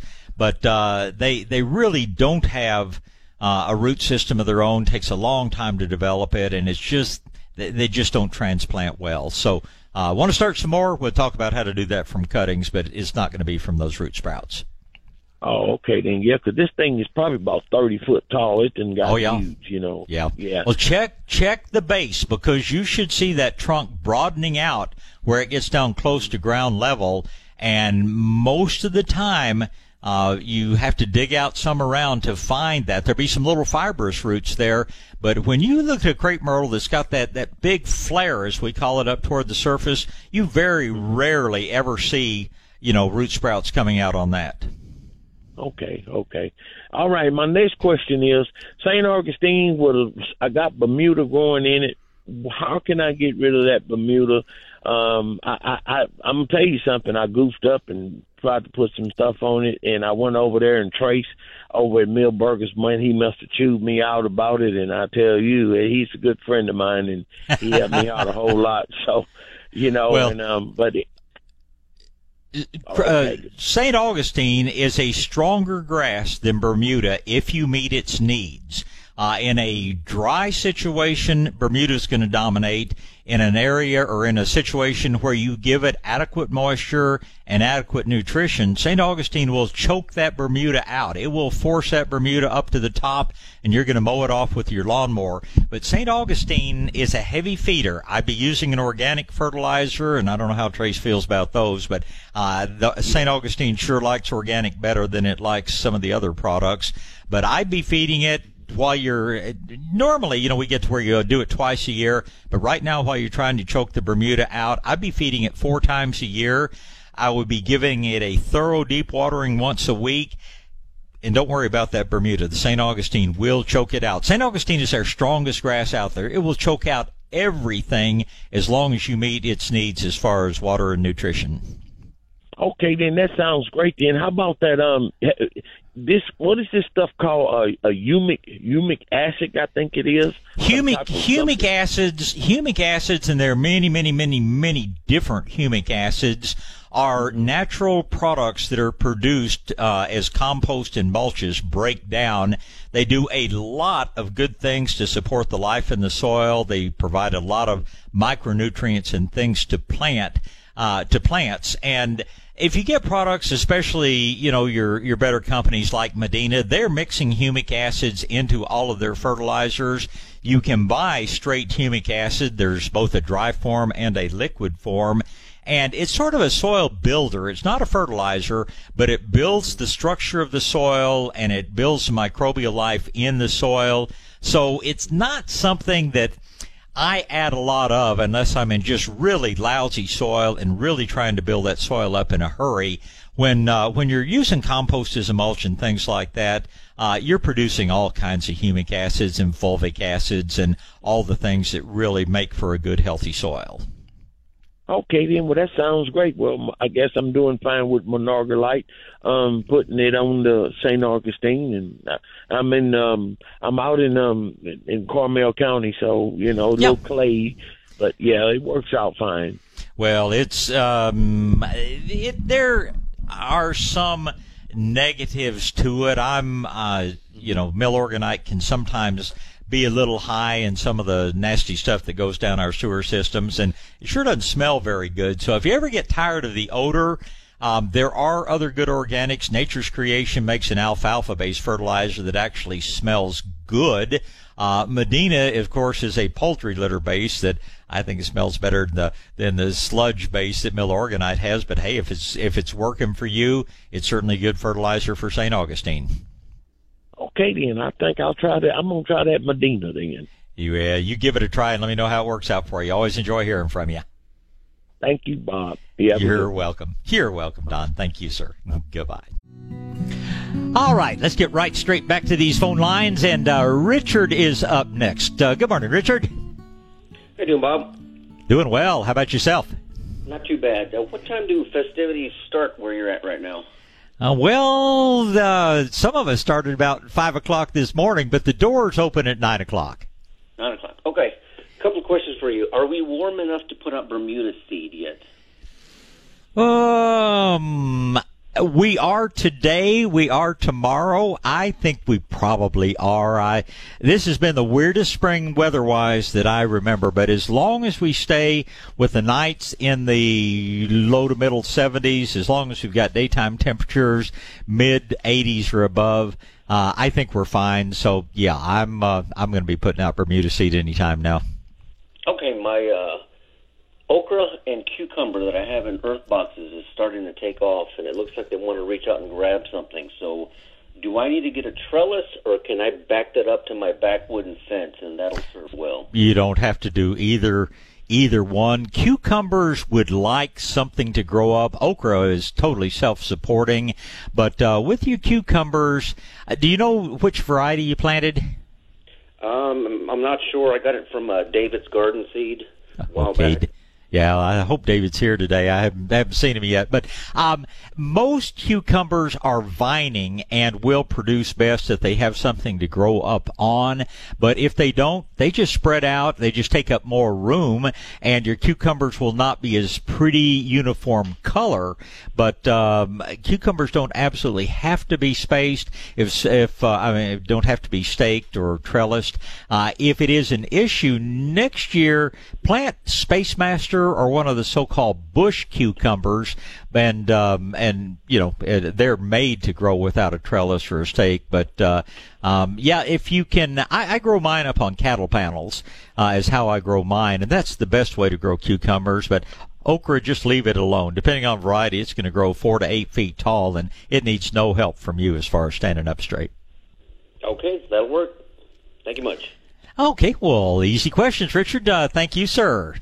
Uh, next up is going to be Todd. Good morning, Todd. Good morning, Bob. Happy Morning. Memorial Day weekend. And to you as well. Um, got a question about. Uh, I don't know what this weed officially is called. We I've referred to it as beggar's lice. It's Yeah. got the little looks like baby's breath, and then it makes the nastiest little seeds that stick to everything. Oh, if you need some more, I've got a, a world class supply myself this year. Yes, sir. Was trying to find a way to control it. I'm on small acreage, five acres, but I I've been walking around for years pulling it up as I see it, and it's just it's so persistent. It's hard to get rid of. Oh, it is. It is, and it is so profuse this year. Um, I, you know, I pull it up out of my yard, and beyond that, it, it's just hard. Do you, do you run cattle or stock of any sort? Uh, we've got some exotic hoof stock on the on the place. Okay. It's mainly on the fence lines with, with Yeah. the game proof fencing on the other side of the fence where I can't weed eat, I can't cut it. I, I'm just, and it if it seeds anywhere, it seems like it just spreads everywhere. Well, and that's what it does. When it gets out to where the animals can eat it, it's not a problem in my pastures, but same way anywhere that uh, that the animals can't get to it, it is just a real, real problem. Excuse me. Um, I, what I try to do, and at this point, at least mine, they're already forming burrs. I mean, they they've already made a bunch of seed for next year. But I think it's worthwhile early in the season just to go around those fence lines because it's going to be up and growing before any of your grasses are and just hit it with the vinegar orange oil mix. It doesn't work to cut it down. You cut it down and it just spreads out at ground level and makes the burrs at two inches height instead of two foot height. But uh, this, you know, this late in the season, not a lot to do except mow it off, get the brush out, and brush the dogs every day, and you know just fight with it. But next spring, you're going to see it start coming out mid to late February most years. If you get out and and just spray the fence lines, the places you see little seedlings coming up, all you have to do is lightly coat the foliage. It kills it completely. And it may not get every one, but it's going to reduce the numbers down to where pulling it will be effective. But this year, I think there's just so much of it, and I don't know about you, my schedule was just so busy, it got out of hand way too early. But um, late February, early March, hit it with that vinegar orange oil mix, one gallon will probably spray oh three four hundred feet of fence line or more, and that's I think about the only thing I found that really works to effectively control it. Okay, I'll have to do that because it's a it's a nuisance. Yeah. um, I need a recommendation real quick. I I've got a flower bed and I had some Esperanza in it. I pulled them all out because they got gangly. Um, When I planted them, it was a sunny location. Now it only gets afternoon sun because a beautiful oak has grown up and given it some shade. Okay. But I need a. Uh, I'd like to have a flowering shrub there that doesn't get real tall. I thought about a miniature Esperanza, but I don't know if it gets enough sun to support that. I'm I'm gonna about roses possibly. Yeah, and unfortunately, Esperanza and roses both pretty much demand full sun to do well. How how tall does the plant need to get to to do what you want it to do? Uh, a couple feet would be fine. Okay, look at look at shrimp plant. Look at plumbago, both the blue and white form. There are several salvias out there. The uh, the one they call Ray R H E A is going to grow, or, or Duelberg, either one of those. They're going to grow to about two feet. Mystic Spires is going to get about three and a half feet. Indigo Spires is going to get. excuse me, something got me this morning here. um, but uh, uh, those will all do well. Uh, there are there are a bunch of different salvias that would do the cupheas like David Verity and the uh, even Mexican heather uh, is going to get up close to two feet in height. We've got native plants like Turk's cap would be uh, ideal in a situation like that. It will bloom all summer long. American beautyberry is another possibility in there.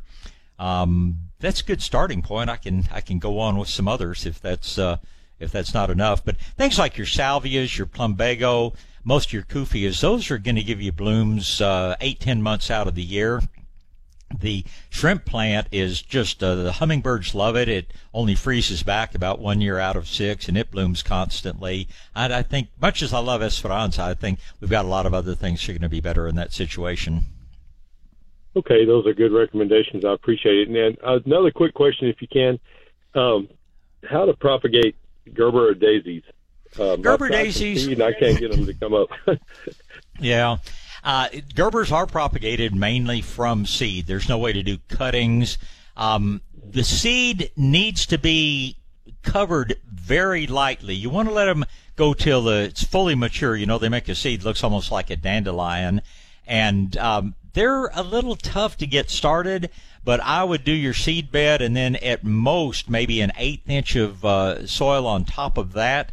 I would water it with a mist nozzle, nozzle, one of these things they call a fog, F-O-G-G nozzle, and um, they're they can be a challenge to get started, but they're pretty much exclusively grown from seed. It's just uh, most people bury the seed too deeply, and it doesn't do well, and it needs sun from the day it sprouts. But uh, you can propagate them from seed.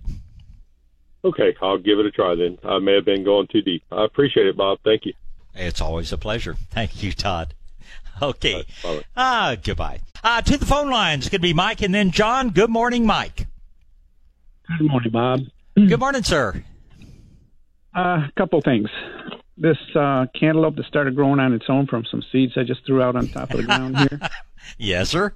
Uh, I gather um, I can clip it so it doesn't keep extending. Correct? No, nothing will happen to it if I. Oh, um, I don't want to take any foliage I don't have to off because more leaves, more sugar, and more sugar, the sweeter and better the cantaloupe. What I do, because the vines don't root, I just go out and I just pick them up and kind of fold them back on top of themselves, and I would recommend that over actually cutting them off. They they need every leaf they can in order to produce a quality okay. cantaloupe for you. Okay, great, great. Um, glad I asked. Yeah, the too. other thing, uh, I have these uh, five gallon uh, containers, plastic containers that I fill up, you know, with water and open a little hole at the bottom to, you know, sort of water whatever it is I am a little yeah. slower. Yes, sir. Instead of standing around, instead of standing around there. Uh huh. And from time to time, you know, I might forget it where I have it, and you know, with the sun and stuff, since the, it's not getting to the grass below, you know, it gets a little burnt. Okay. Um, I stumbled upon uh, something weird. Uh, I have this big old sh- piece of uh, plastic, uh, clear plastic, uh, that I use to cover stuff up when it rains hard. Mm-hmm. Um, some of my outside furniture. That I don't want getting wet. Um, Fortunately, you don't have to deal with that too often in your area, but yes, right. sir. Right. but I spread it out on the on the uh, grass to uh, dry it out faster. Uh huh. And uh, I think like in about a day, uh, you know, until I picked it up, right, I didn't notice it. Uh, the grass underneath was burned a whole lot faster than when I leave a uh, the five gallon bucket on top of the grass. Uh, Mm-hmm. So, you know, if people want to kill something really fast, get some clear plastic and put it on top, and uh, I think Well, that'll clear- work a whole lot faster than. Clear plastic or black plastic It's like leaving your car closed up on a sunny afternoon. It's what we call solarizing, and it'd be interesting. Put your put a little uh, outdoor thermometer down underneath that sometime, and you'll find it gets up to 160, 180 degrees underneath that plastic, and that's what we actually use to eliminate some undesirable things. So you were just solarizing without knowing what to call it. Yes, yes, yes.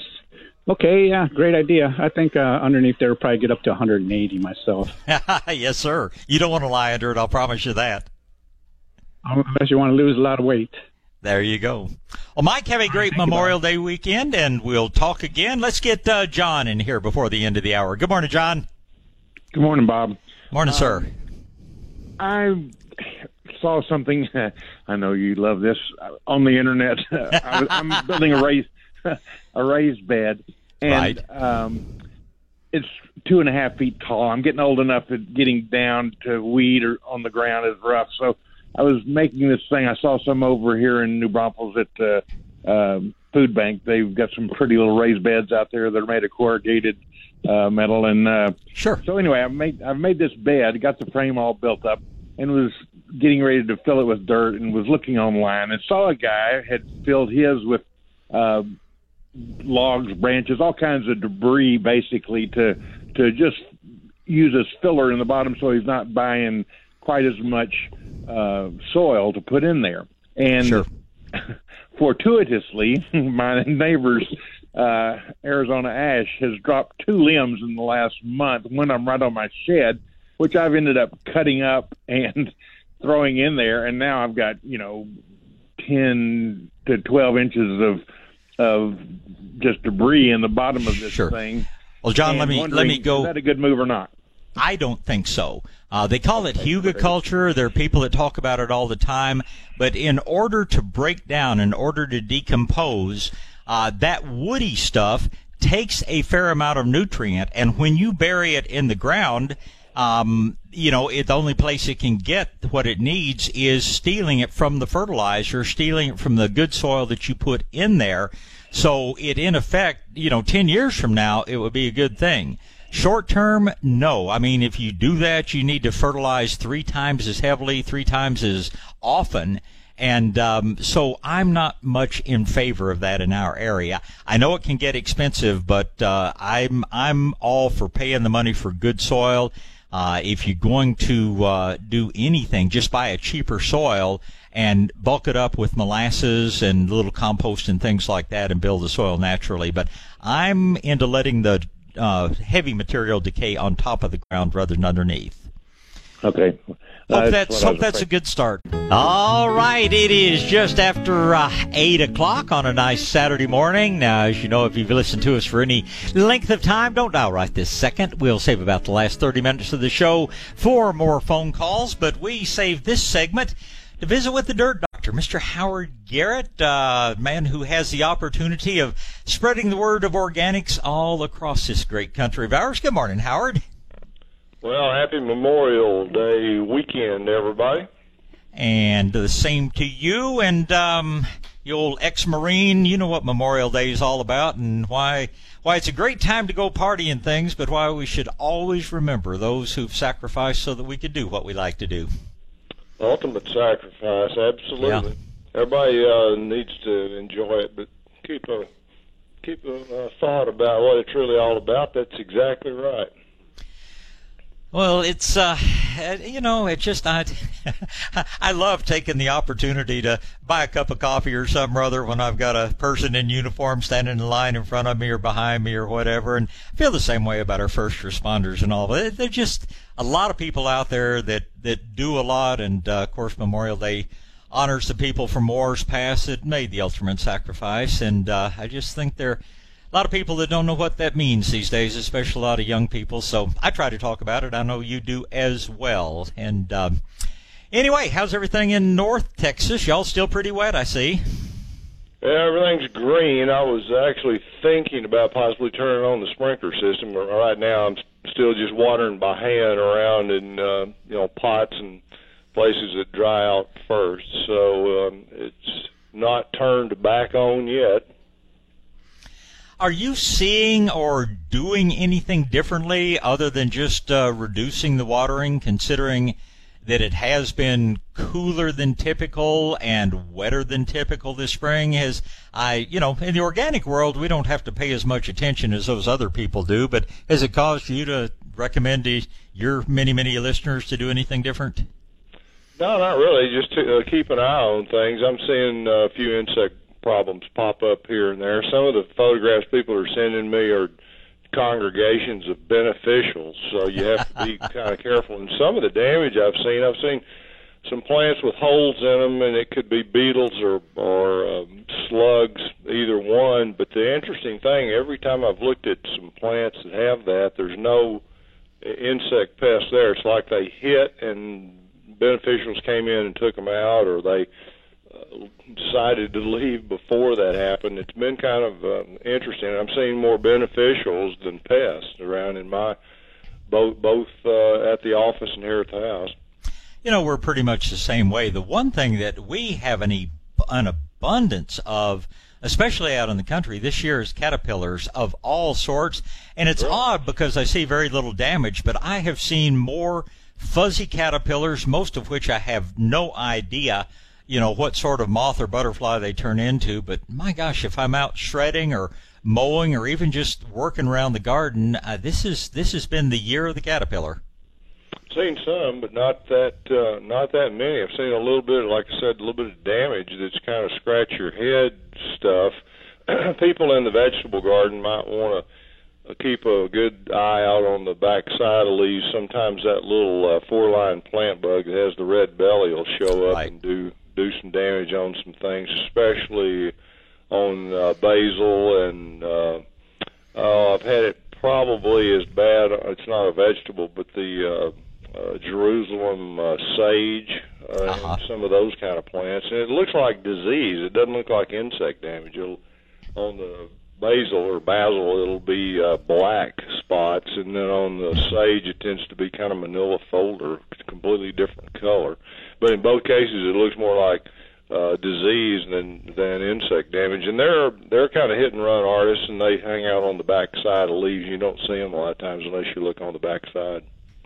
Do you have a favorite basil? I know everybody, when we say basil, everybody always thinks of sweet basil because that's the one you see most commonly. But we've got some growers down here that are producing six, eight different kinds of basils from the African blue to the purples to the Thai basil, the lot of different forms. And, uh, I like them all, but, uh, and I think all of the others, I think sweet basil is probably the weakest of the bunch as far as its susceptibility to Probably things so, yeah. from, yeah.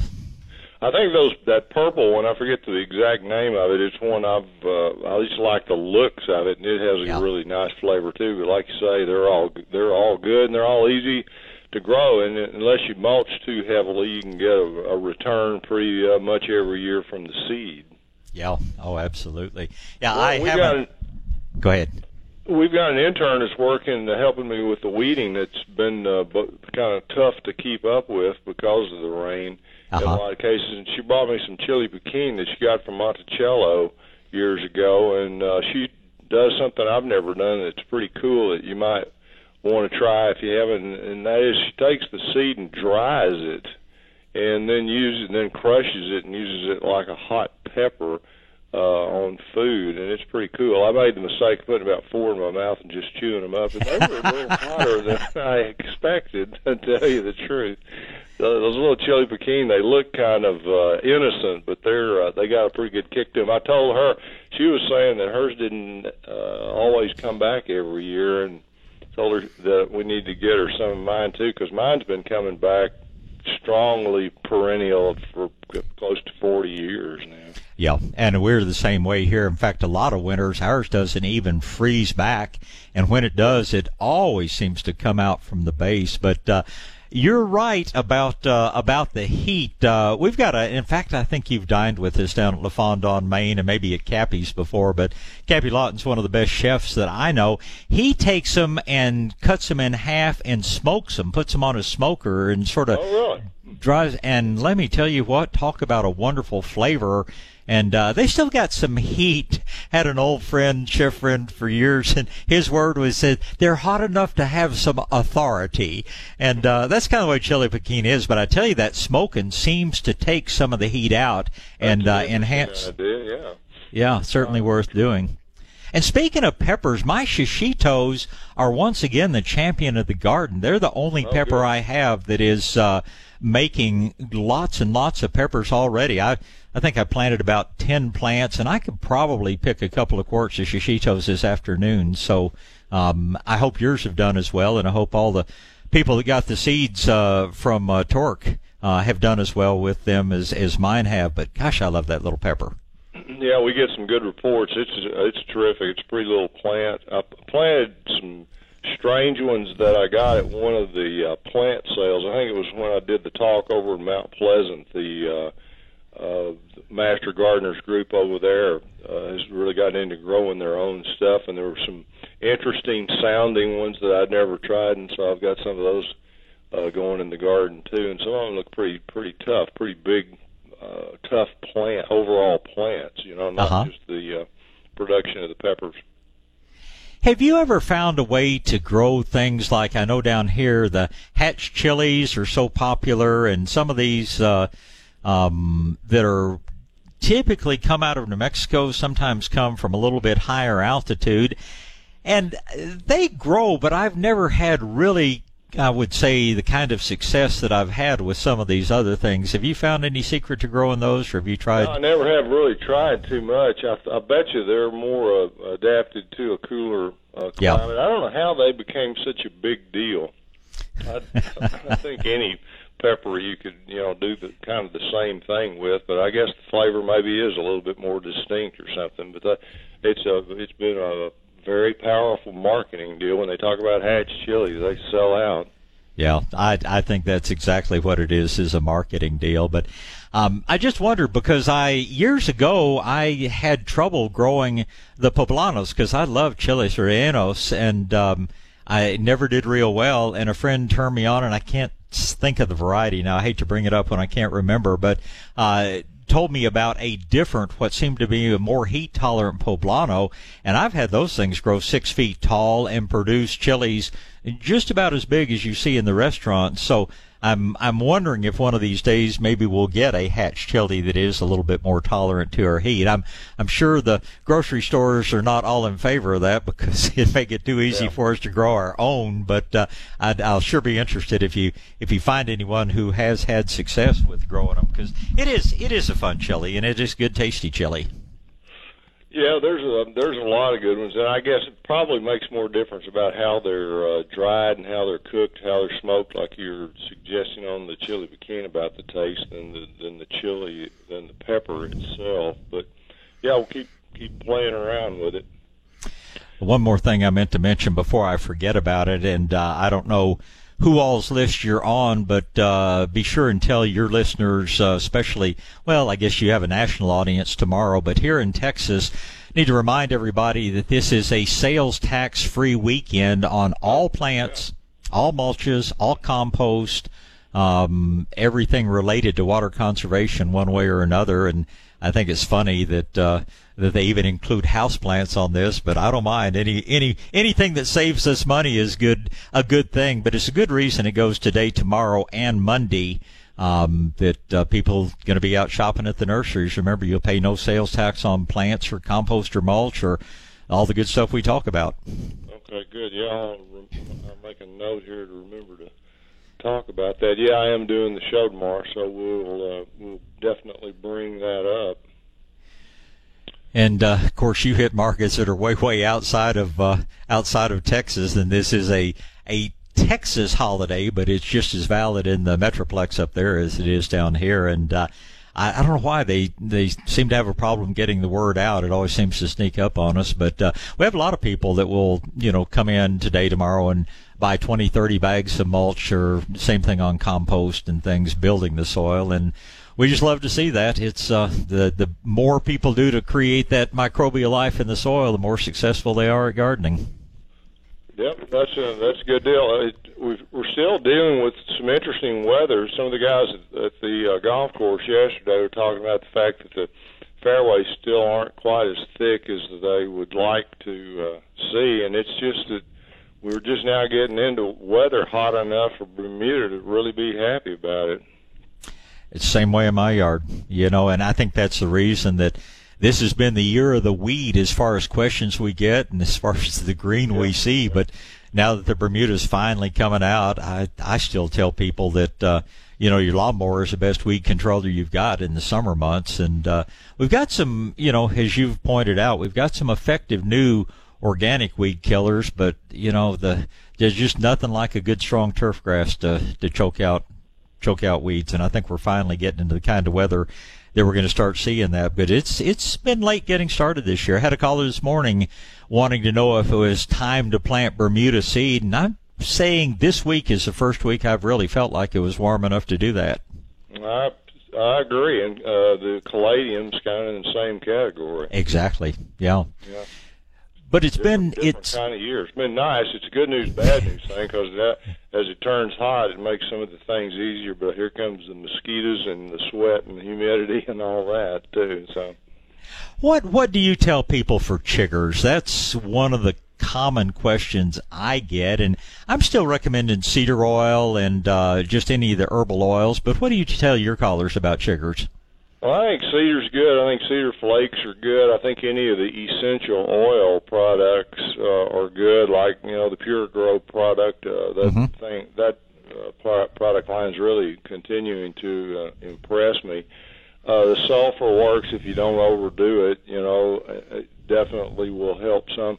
One of the tricky things about chiggers, though, is that some people, and it might be a fairly high percentage of people don't have chiggers.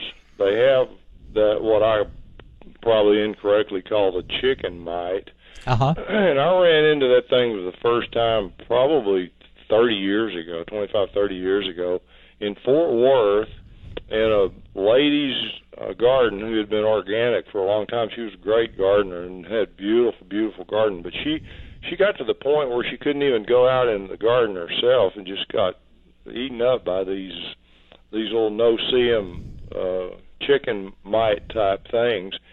And I, you know, I just don't think chiggers are really going to be around in a lush garden. You know, they like uh, a xeric, dry uh, place, and and so if you're having something that you think are chiggers in uh, in a well maintained garden, it may be this mite, and they are are much more difficult to control. We still recommend the same things, uh, and if you have chickens using you know diatomaceous earth around them is good for the chickens and good for that probably uh, to a degree as well in addition to those other things that we mentioned but that could be the possible that could be uh, what what some people are dealing with rather than uh, than chiggers Yeah, that's a real good point. Real good point. What about personal repellents? I know you can go on dirtdoctor.com and you still have your your um, formula with the vanilla and things in it.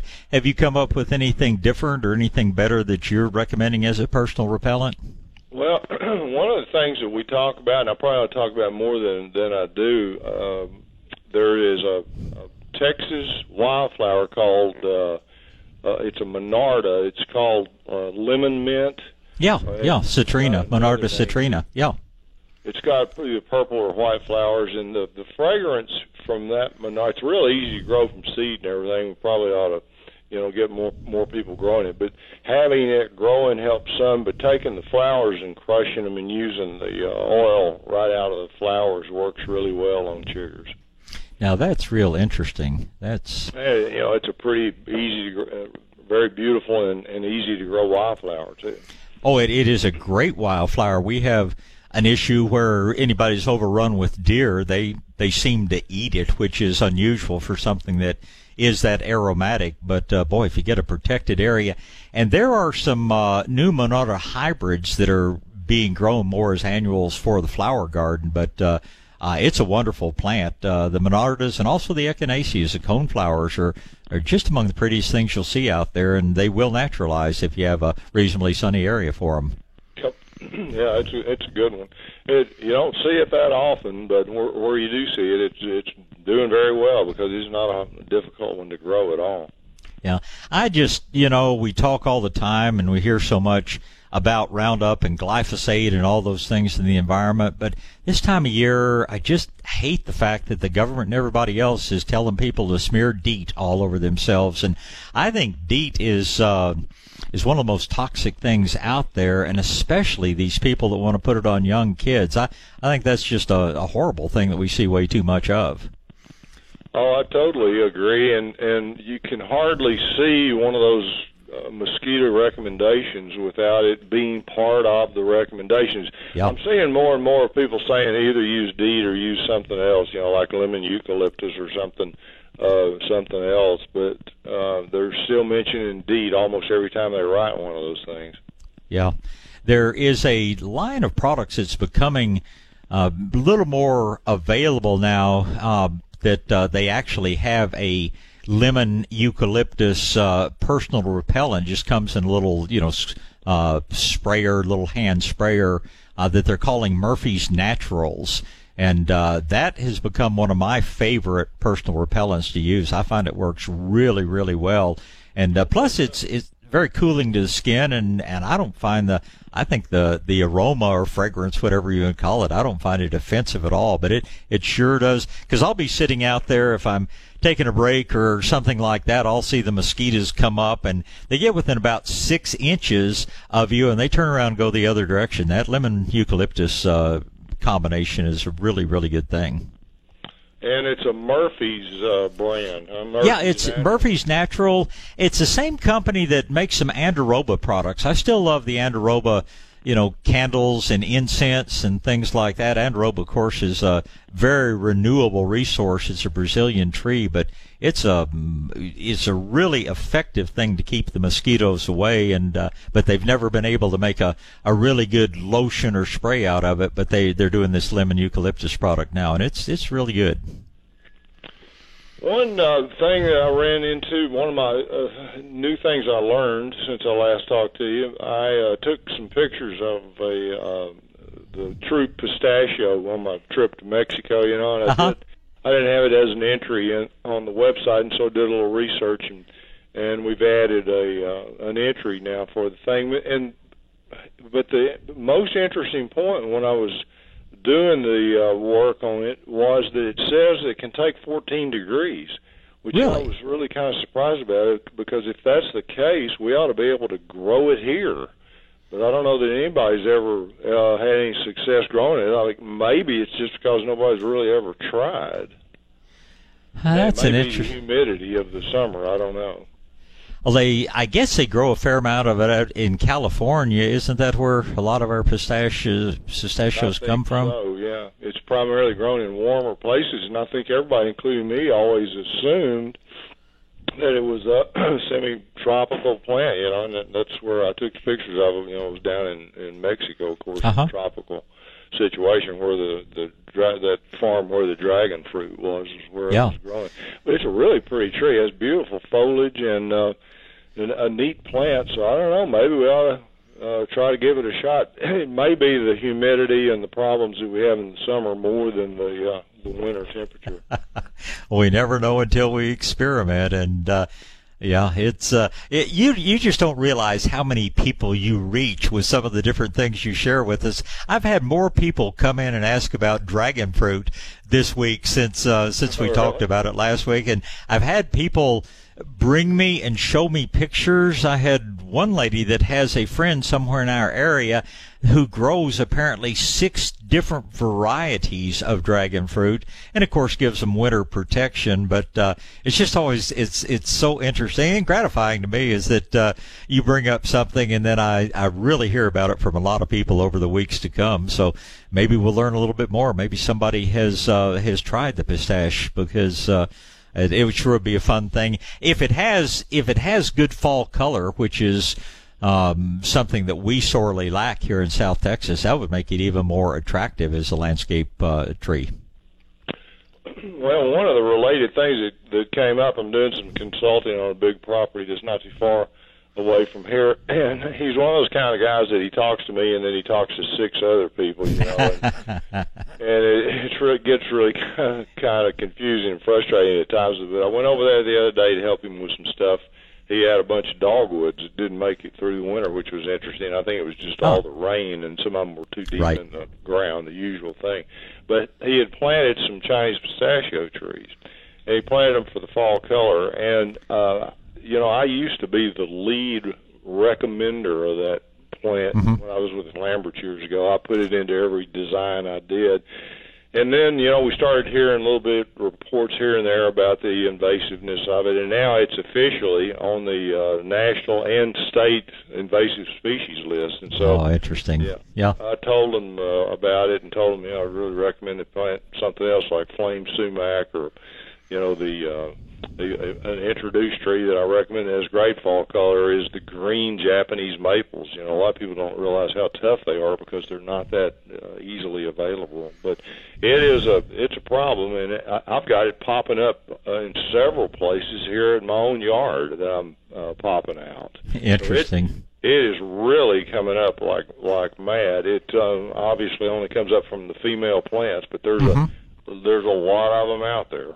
Wow. Well, I tell you, in in regard to that, I've got a picture I'll try to email to you this week because I know for your publications, email works better than texting. But uh, I took a picture. A friend asked me to go by and look at a. Uh, speaking of maples, a big tooth maple, which is probably our best native maple down in this area. And this tree had been in a landscape that was planted too deep.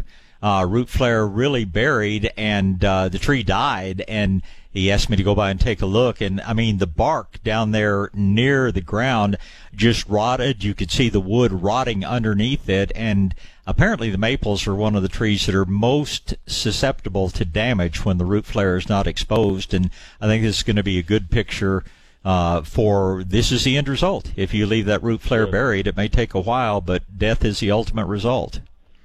Well, I'm doing uh, sick tree treatment on a little uh, uh, Persian ironwood that I uh, planted myself at the office. I got to looking at it, and it had weeds growing up and grass growing up to the trunk. And I pulled it back, and sure enough, it you know, it, uh, since I planted it, it because of erosion and various things. The maintenance guys and everything it's got piled up on it. Uh, it's caused it to be chlorotic, and I'm doing a real fast version of the sick tree treatment. I'm going to use uh, instead of physical aeration of the whole area, I'm going to do the hydrogen peroxide and try to put it all into a slide form for people because I think a lot of folks think it's way too complicated to do all that stuff, but Mm-hmm. it's really not. You don't even have to do it all at one time. You can do one step at a time, you know, once a month or something, but it makes a big difference. Oh yeah, and hydrogen peroxide is so cheap and easy, and I think the correct term is a flocculating agent. Is that right?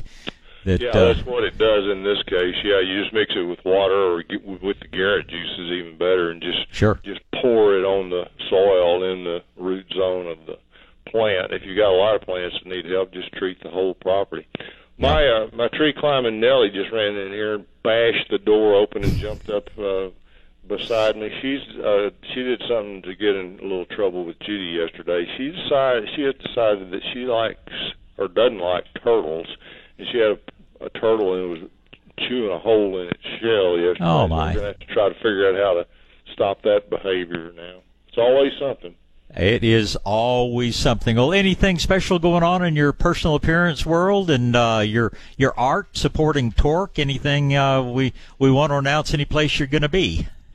Well, uh, the only other Mother Earth nature Mother Earth uh, fair I'm going to do is the one in Kansas, I think, and it's on our website in the under appearances. I've done a bunch more uh, art, and I've done a couple of uh, additional styles. I'm still playing with things, and I'm gonna. That's one thing I'm going to do today. I'm not playing in the in the golf tournament this weekend, so I'm going to be uh, getting all the new art put on the catalog on DirtDoctor.com with the specs and the prices and all. And like you said, it's all for uh, raising money for TORC. So anybody interested in a Dirt Doctor original, check out our website and all my new art that'll be uh, going up in the next few days. There's a bunch already on there, but I'm going to add a lot more to it. Well, we'll look forward to seeing it. Um, yeah, this is uh, good news, bad news. This is Festival of Flowers weekend down here. The bad news is when they move to this new venue, this new location, they don't really have a room suitable for uh, uh, for doing an organic roundtable. So we're foregoing that, but it's still most everybody here is organic, uh, you know, and the vendors and all. So it's a good opportunity here and get to see some old friends and learn from a few other people out there. So it's uh, it's just a just a good weekend. Even if you're not playing golf, it'll be it'll be a good time to get outside and get in the garden and get all sorts of fun things done. And as always, we just thank you so much for taking a little time out of your Saturday and uh, give that tree climbing dog and that singing dog both of them a big pet for us. Well, they're they're both characters. Well, tell everybody I said hi and enjoy the event, enjoy Memorial Weekend, and uh, we'll see you next time. Look forward to it, Howard. Thanks, Thank Bob. you so much, and uh, have a great Memorial Day. Howard, of course, is not only the dirt doctor, great organic guy, but an ex-marine, and of course, uh, all of you people in uniform and first responders and all.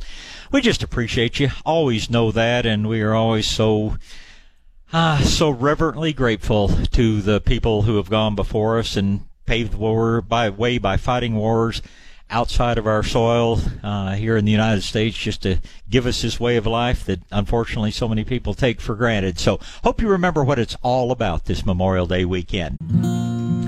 All right, back to gardening, back to the phone lines. Going to be Andrea, Angie, Frank, and Ann. Andrea's first. Good morning. Good morning, Bob. How are you? Uh, it's just going to be a wonderful weekend. Good, wonderful. Hi, Bob. I have a problem with my red bud. Um, I saw a leaf uh, covered like a, it had like a little web on it, and underneath it had a lot of tiny little worms, white. What? Yeah. What is that? It's just, it's like one of the webworms. It's a caterpillar that uh, gets on trees, doesn't seem to have anything to do with the tree health. We see them on red buds. we see them on ash trees, we see them on pecan trees. Um, is your redbud still relatively small? Um, it's like about maybe nine feet, ten feet tall. Okay. You have a choice. You can either just pick off that leaf that's covered with little worms and dispose of it, or you can spray. There is a, a spray called Spinosad, S-P-I-N-O-S-A-D, that is perfectly safe for people and pets. Um, I don't use it a lot because it's harmful to uh, other caterpillars that make some of our beautiful butterflies. But if you feel like you need to spray, uh, especially spraying up in the air. Spinosad is going to be my product of choice because it does kill the caterpillars almost instantly and doesn't really hurt much of anything else. But yeah, if you leave them, pretty soon you'll have that kind of big old tent-like web. If you Mm-hmm. have very many of the wasps around your home, the red wasps, the uh, yellow Mhm. jackets, things like that, they will normally control them completely. And if you ever actually have that web form, take a stick or something and break it open, and those wasps will fly in. That's what they dine on. And uh, around my home, I've got so many of the paper wasps, I haven't seen a webworm in 15 years. But uh, that's what you're looking at. Oh, well, all I did was cut it off. You know, I just cut it off and I threw it away. But I was curious to know what it was. And just call it a webworm. You you did the right Okay. thing, but I don't want to see you up on a ladder having to do Oh, that. no, no. So No, I just cut it off and I said, nope, get out of here. You don't belong here. You're not welcome, and you don't make a pretty butterfly. So into the Yeah. trash can with you. You did the right thing, right. Andrea, okay, thank you so much, Bob. You have a wonderful, wonderful day. And you do the same. It's good to talk Bye-bye. to you. Mhm. Thank you. Bye. All right, uh, Angie is up next. Good morning, Angie. Good morning, Bob. Good Thank You morning. for taking my call. Thank you for calling. I'm having a battle of the what I think are leaf hoppers or sharpshooters on my pumpkin patch and my cucumbers, Okay. and they're pretty much ruining the plants. I'm so sad about it. I, I've been using orange and neem oils, but they just are very persistent. Well, yeah, they it takes a lot of them before the damage really becomes noticeable. But like everything else, if you have them, you probably have a bunch of them this spring. I do. Um, I would, if it were me, and again, I'm only going to be spraying the area that these things are a problem. Uh, I love this new uh, Spinosad insecticidal soap combination. They simply call it Spinosad soap, and Okay. it you can actually you can buy it as a concentrate if you think you're going to need lots of it. It actually comes in a little hand sprayer ready to use. All you do is turn that little nozzle on it, and that's what I've been using against leaf-footed bugs and uh, against a bunch of other kind of problematic things very very successfully. So I think that's the way I'm going to go after them. They're they're fast enough. It's hard to use the old thumb and forefinger method that we use on some other so- things. I try to. They actually attack me. They come flying at my face when I try Really? to spray them. yeah, Huh. they're very fast. Well, try get yourself a little spray bottle of the Spinosad soap, and you may not get every one of them, but you'll sure knock them down uh, to where their damage is not going to be real significant. And do feed your cucumbers. Do feed the other things you're seeing on, and uh, those plants will put on plenty of new growth that uh, should Thank produce you. well for you. Okay, thank you so much. Have a great Oh, day. You do the same, Angie. Thanks for the call. Uh-huh. You're welcome. Goodbye. Right now, let's get back and take a couple more phone calls. Frank is up first. Good morning, Frank. Hey, good morning, Bob. How you doing? I'm great, sir. How about yourself? Oh, okay. Well, I got everything done real good around the yard, around the house and bushes. I got one little question.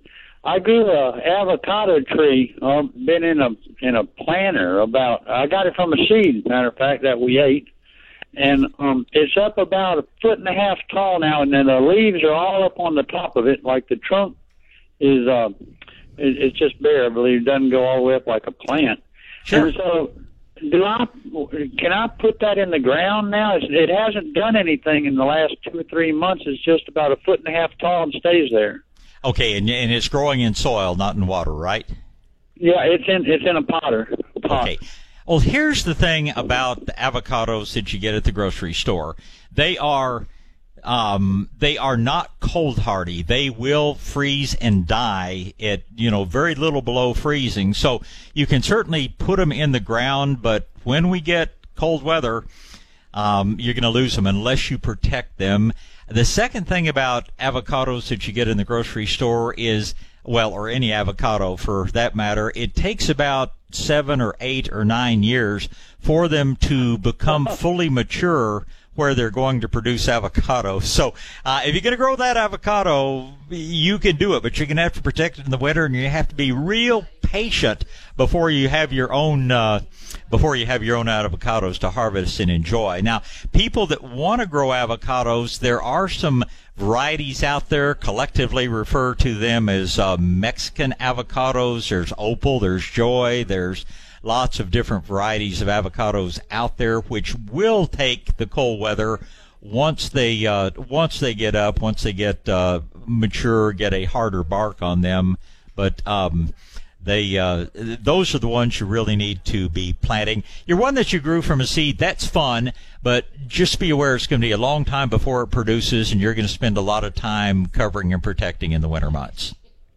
You know what? I didn't know it took seven or eight years to get an avocado.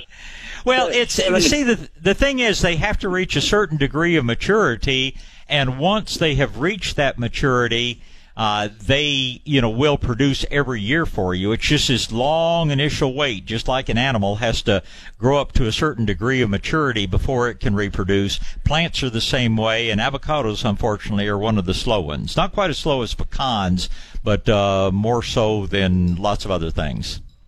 Uh, I think it's 74 years old. I think I'll go back to my tomatoes. well, do them both, Frank. I am counting on you being around long enough to see avocados, but uh, you know me, I just have to tell you the truth and the good as well as the bad. But uh, anybody that's not tried growing an avocado from a seed has not had a normal childhood or adulthood, so it's a fun thing to do. And and they can produce. There was one down at the old San Antonio Craft Center downtown for years years. It was 15, 18 feet tall. It was in a really protected area, and it produced plenty of avocados. So it can be done, but it's a little more work than growing your tomatoes. Okay. All right, Bob. Well, thanks a lot. You're sure welcome. I appreciate yeah. the call. Happy. And same to you, Frank. Have a wonderful Memorial Day. I will finish up calls today with Ann. Good morning, Ann. Hi, good morning. I um, have a ongoing problem with a Ficus benjamina with the, that sticky residue from uh, the insect poop. And yeah. I don't know when it was smaller, we we get it outside and really get after it. But now it's I don't think we can get it out out the door. So uh, what can we do to get that whatever well, it is under control? You've either got mealybugs or scale on it and you can control those. The two best products that you can use inside your home safely uh, neem oil will work very well. Neem oil stinks a little bit, so you're going to want to go shopping for an hour or so after you spray your tree. And you need to be sure that your neem oil is very fresh. It only keeps about six months once it's been opened. So, but neem is a, a very good, very safe product that will take care of both scale and mealy bugs. The other is this product which is called spinosad soap. And I guess um, the only negative to that is you really have to do a good job of coating uh, the plant thoroughly. You're probably, even though you can't get it outside, you're probably going to tip that plant over, put down, you know, a piece of plastic or something so if any soil spills out, it doesn't make such a mess.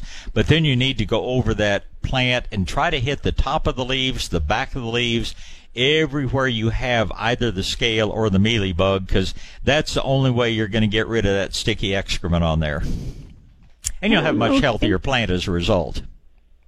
How much uh, uh, low temperature would it take if we could get it uh, outside and leave it there? Well, Ficus benjamina is real sensitive. At 32 degrees, it suffers. There are some other ficuses like uh, retusa, Ficus nitida. These take a little bit more cold, but uh, Ficus benjamina will not take any cold at all. So it's going to have to come in anytime there's a threat of frost. Also, that's Thank you. That sounds like we have our work cut out for us.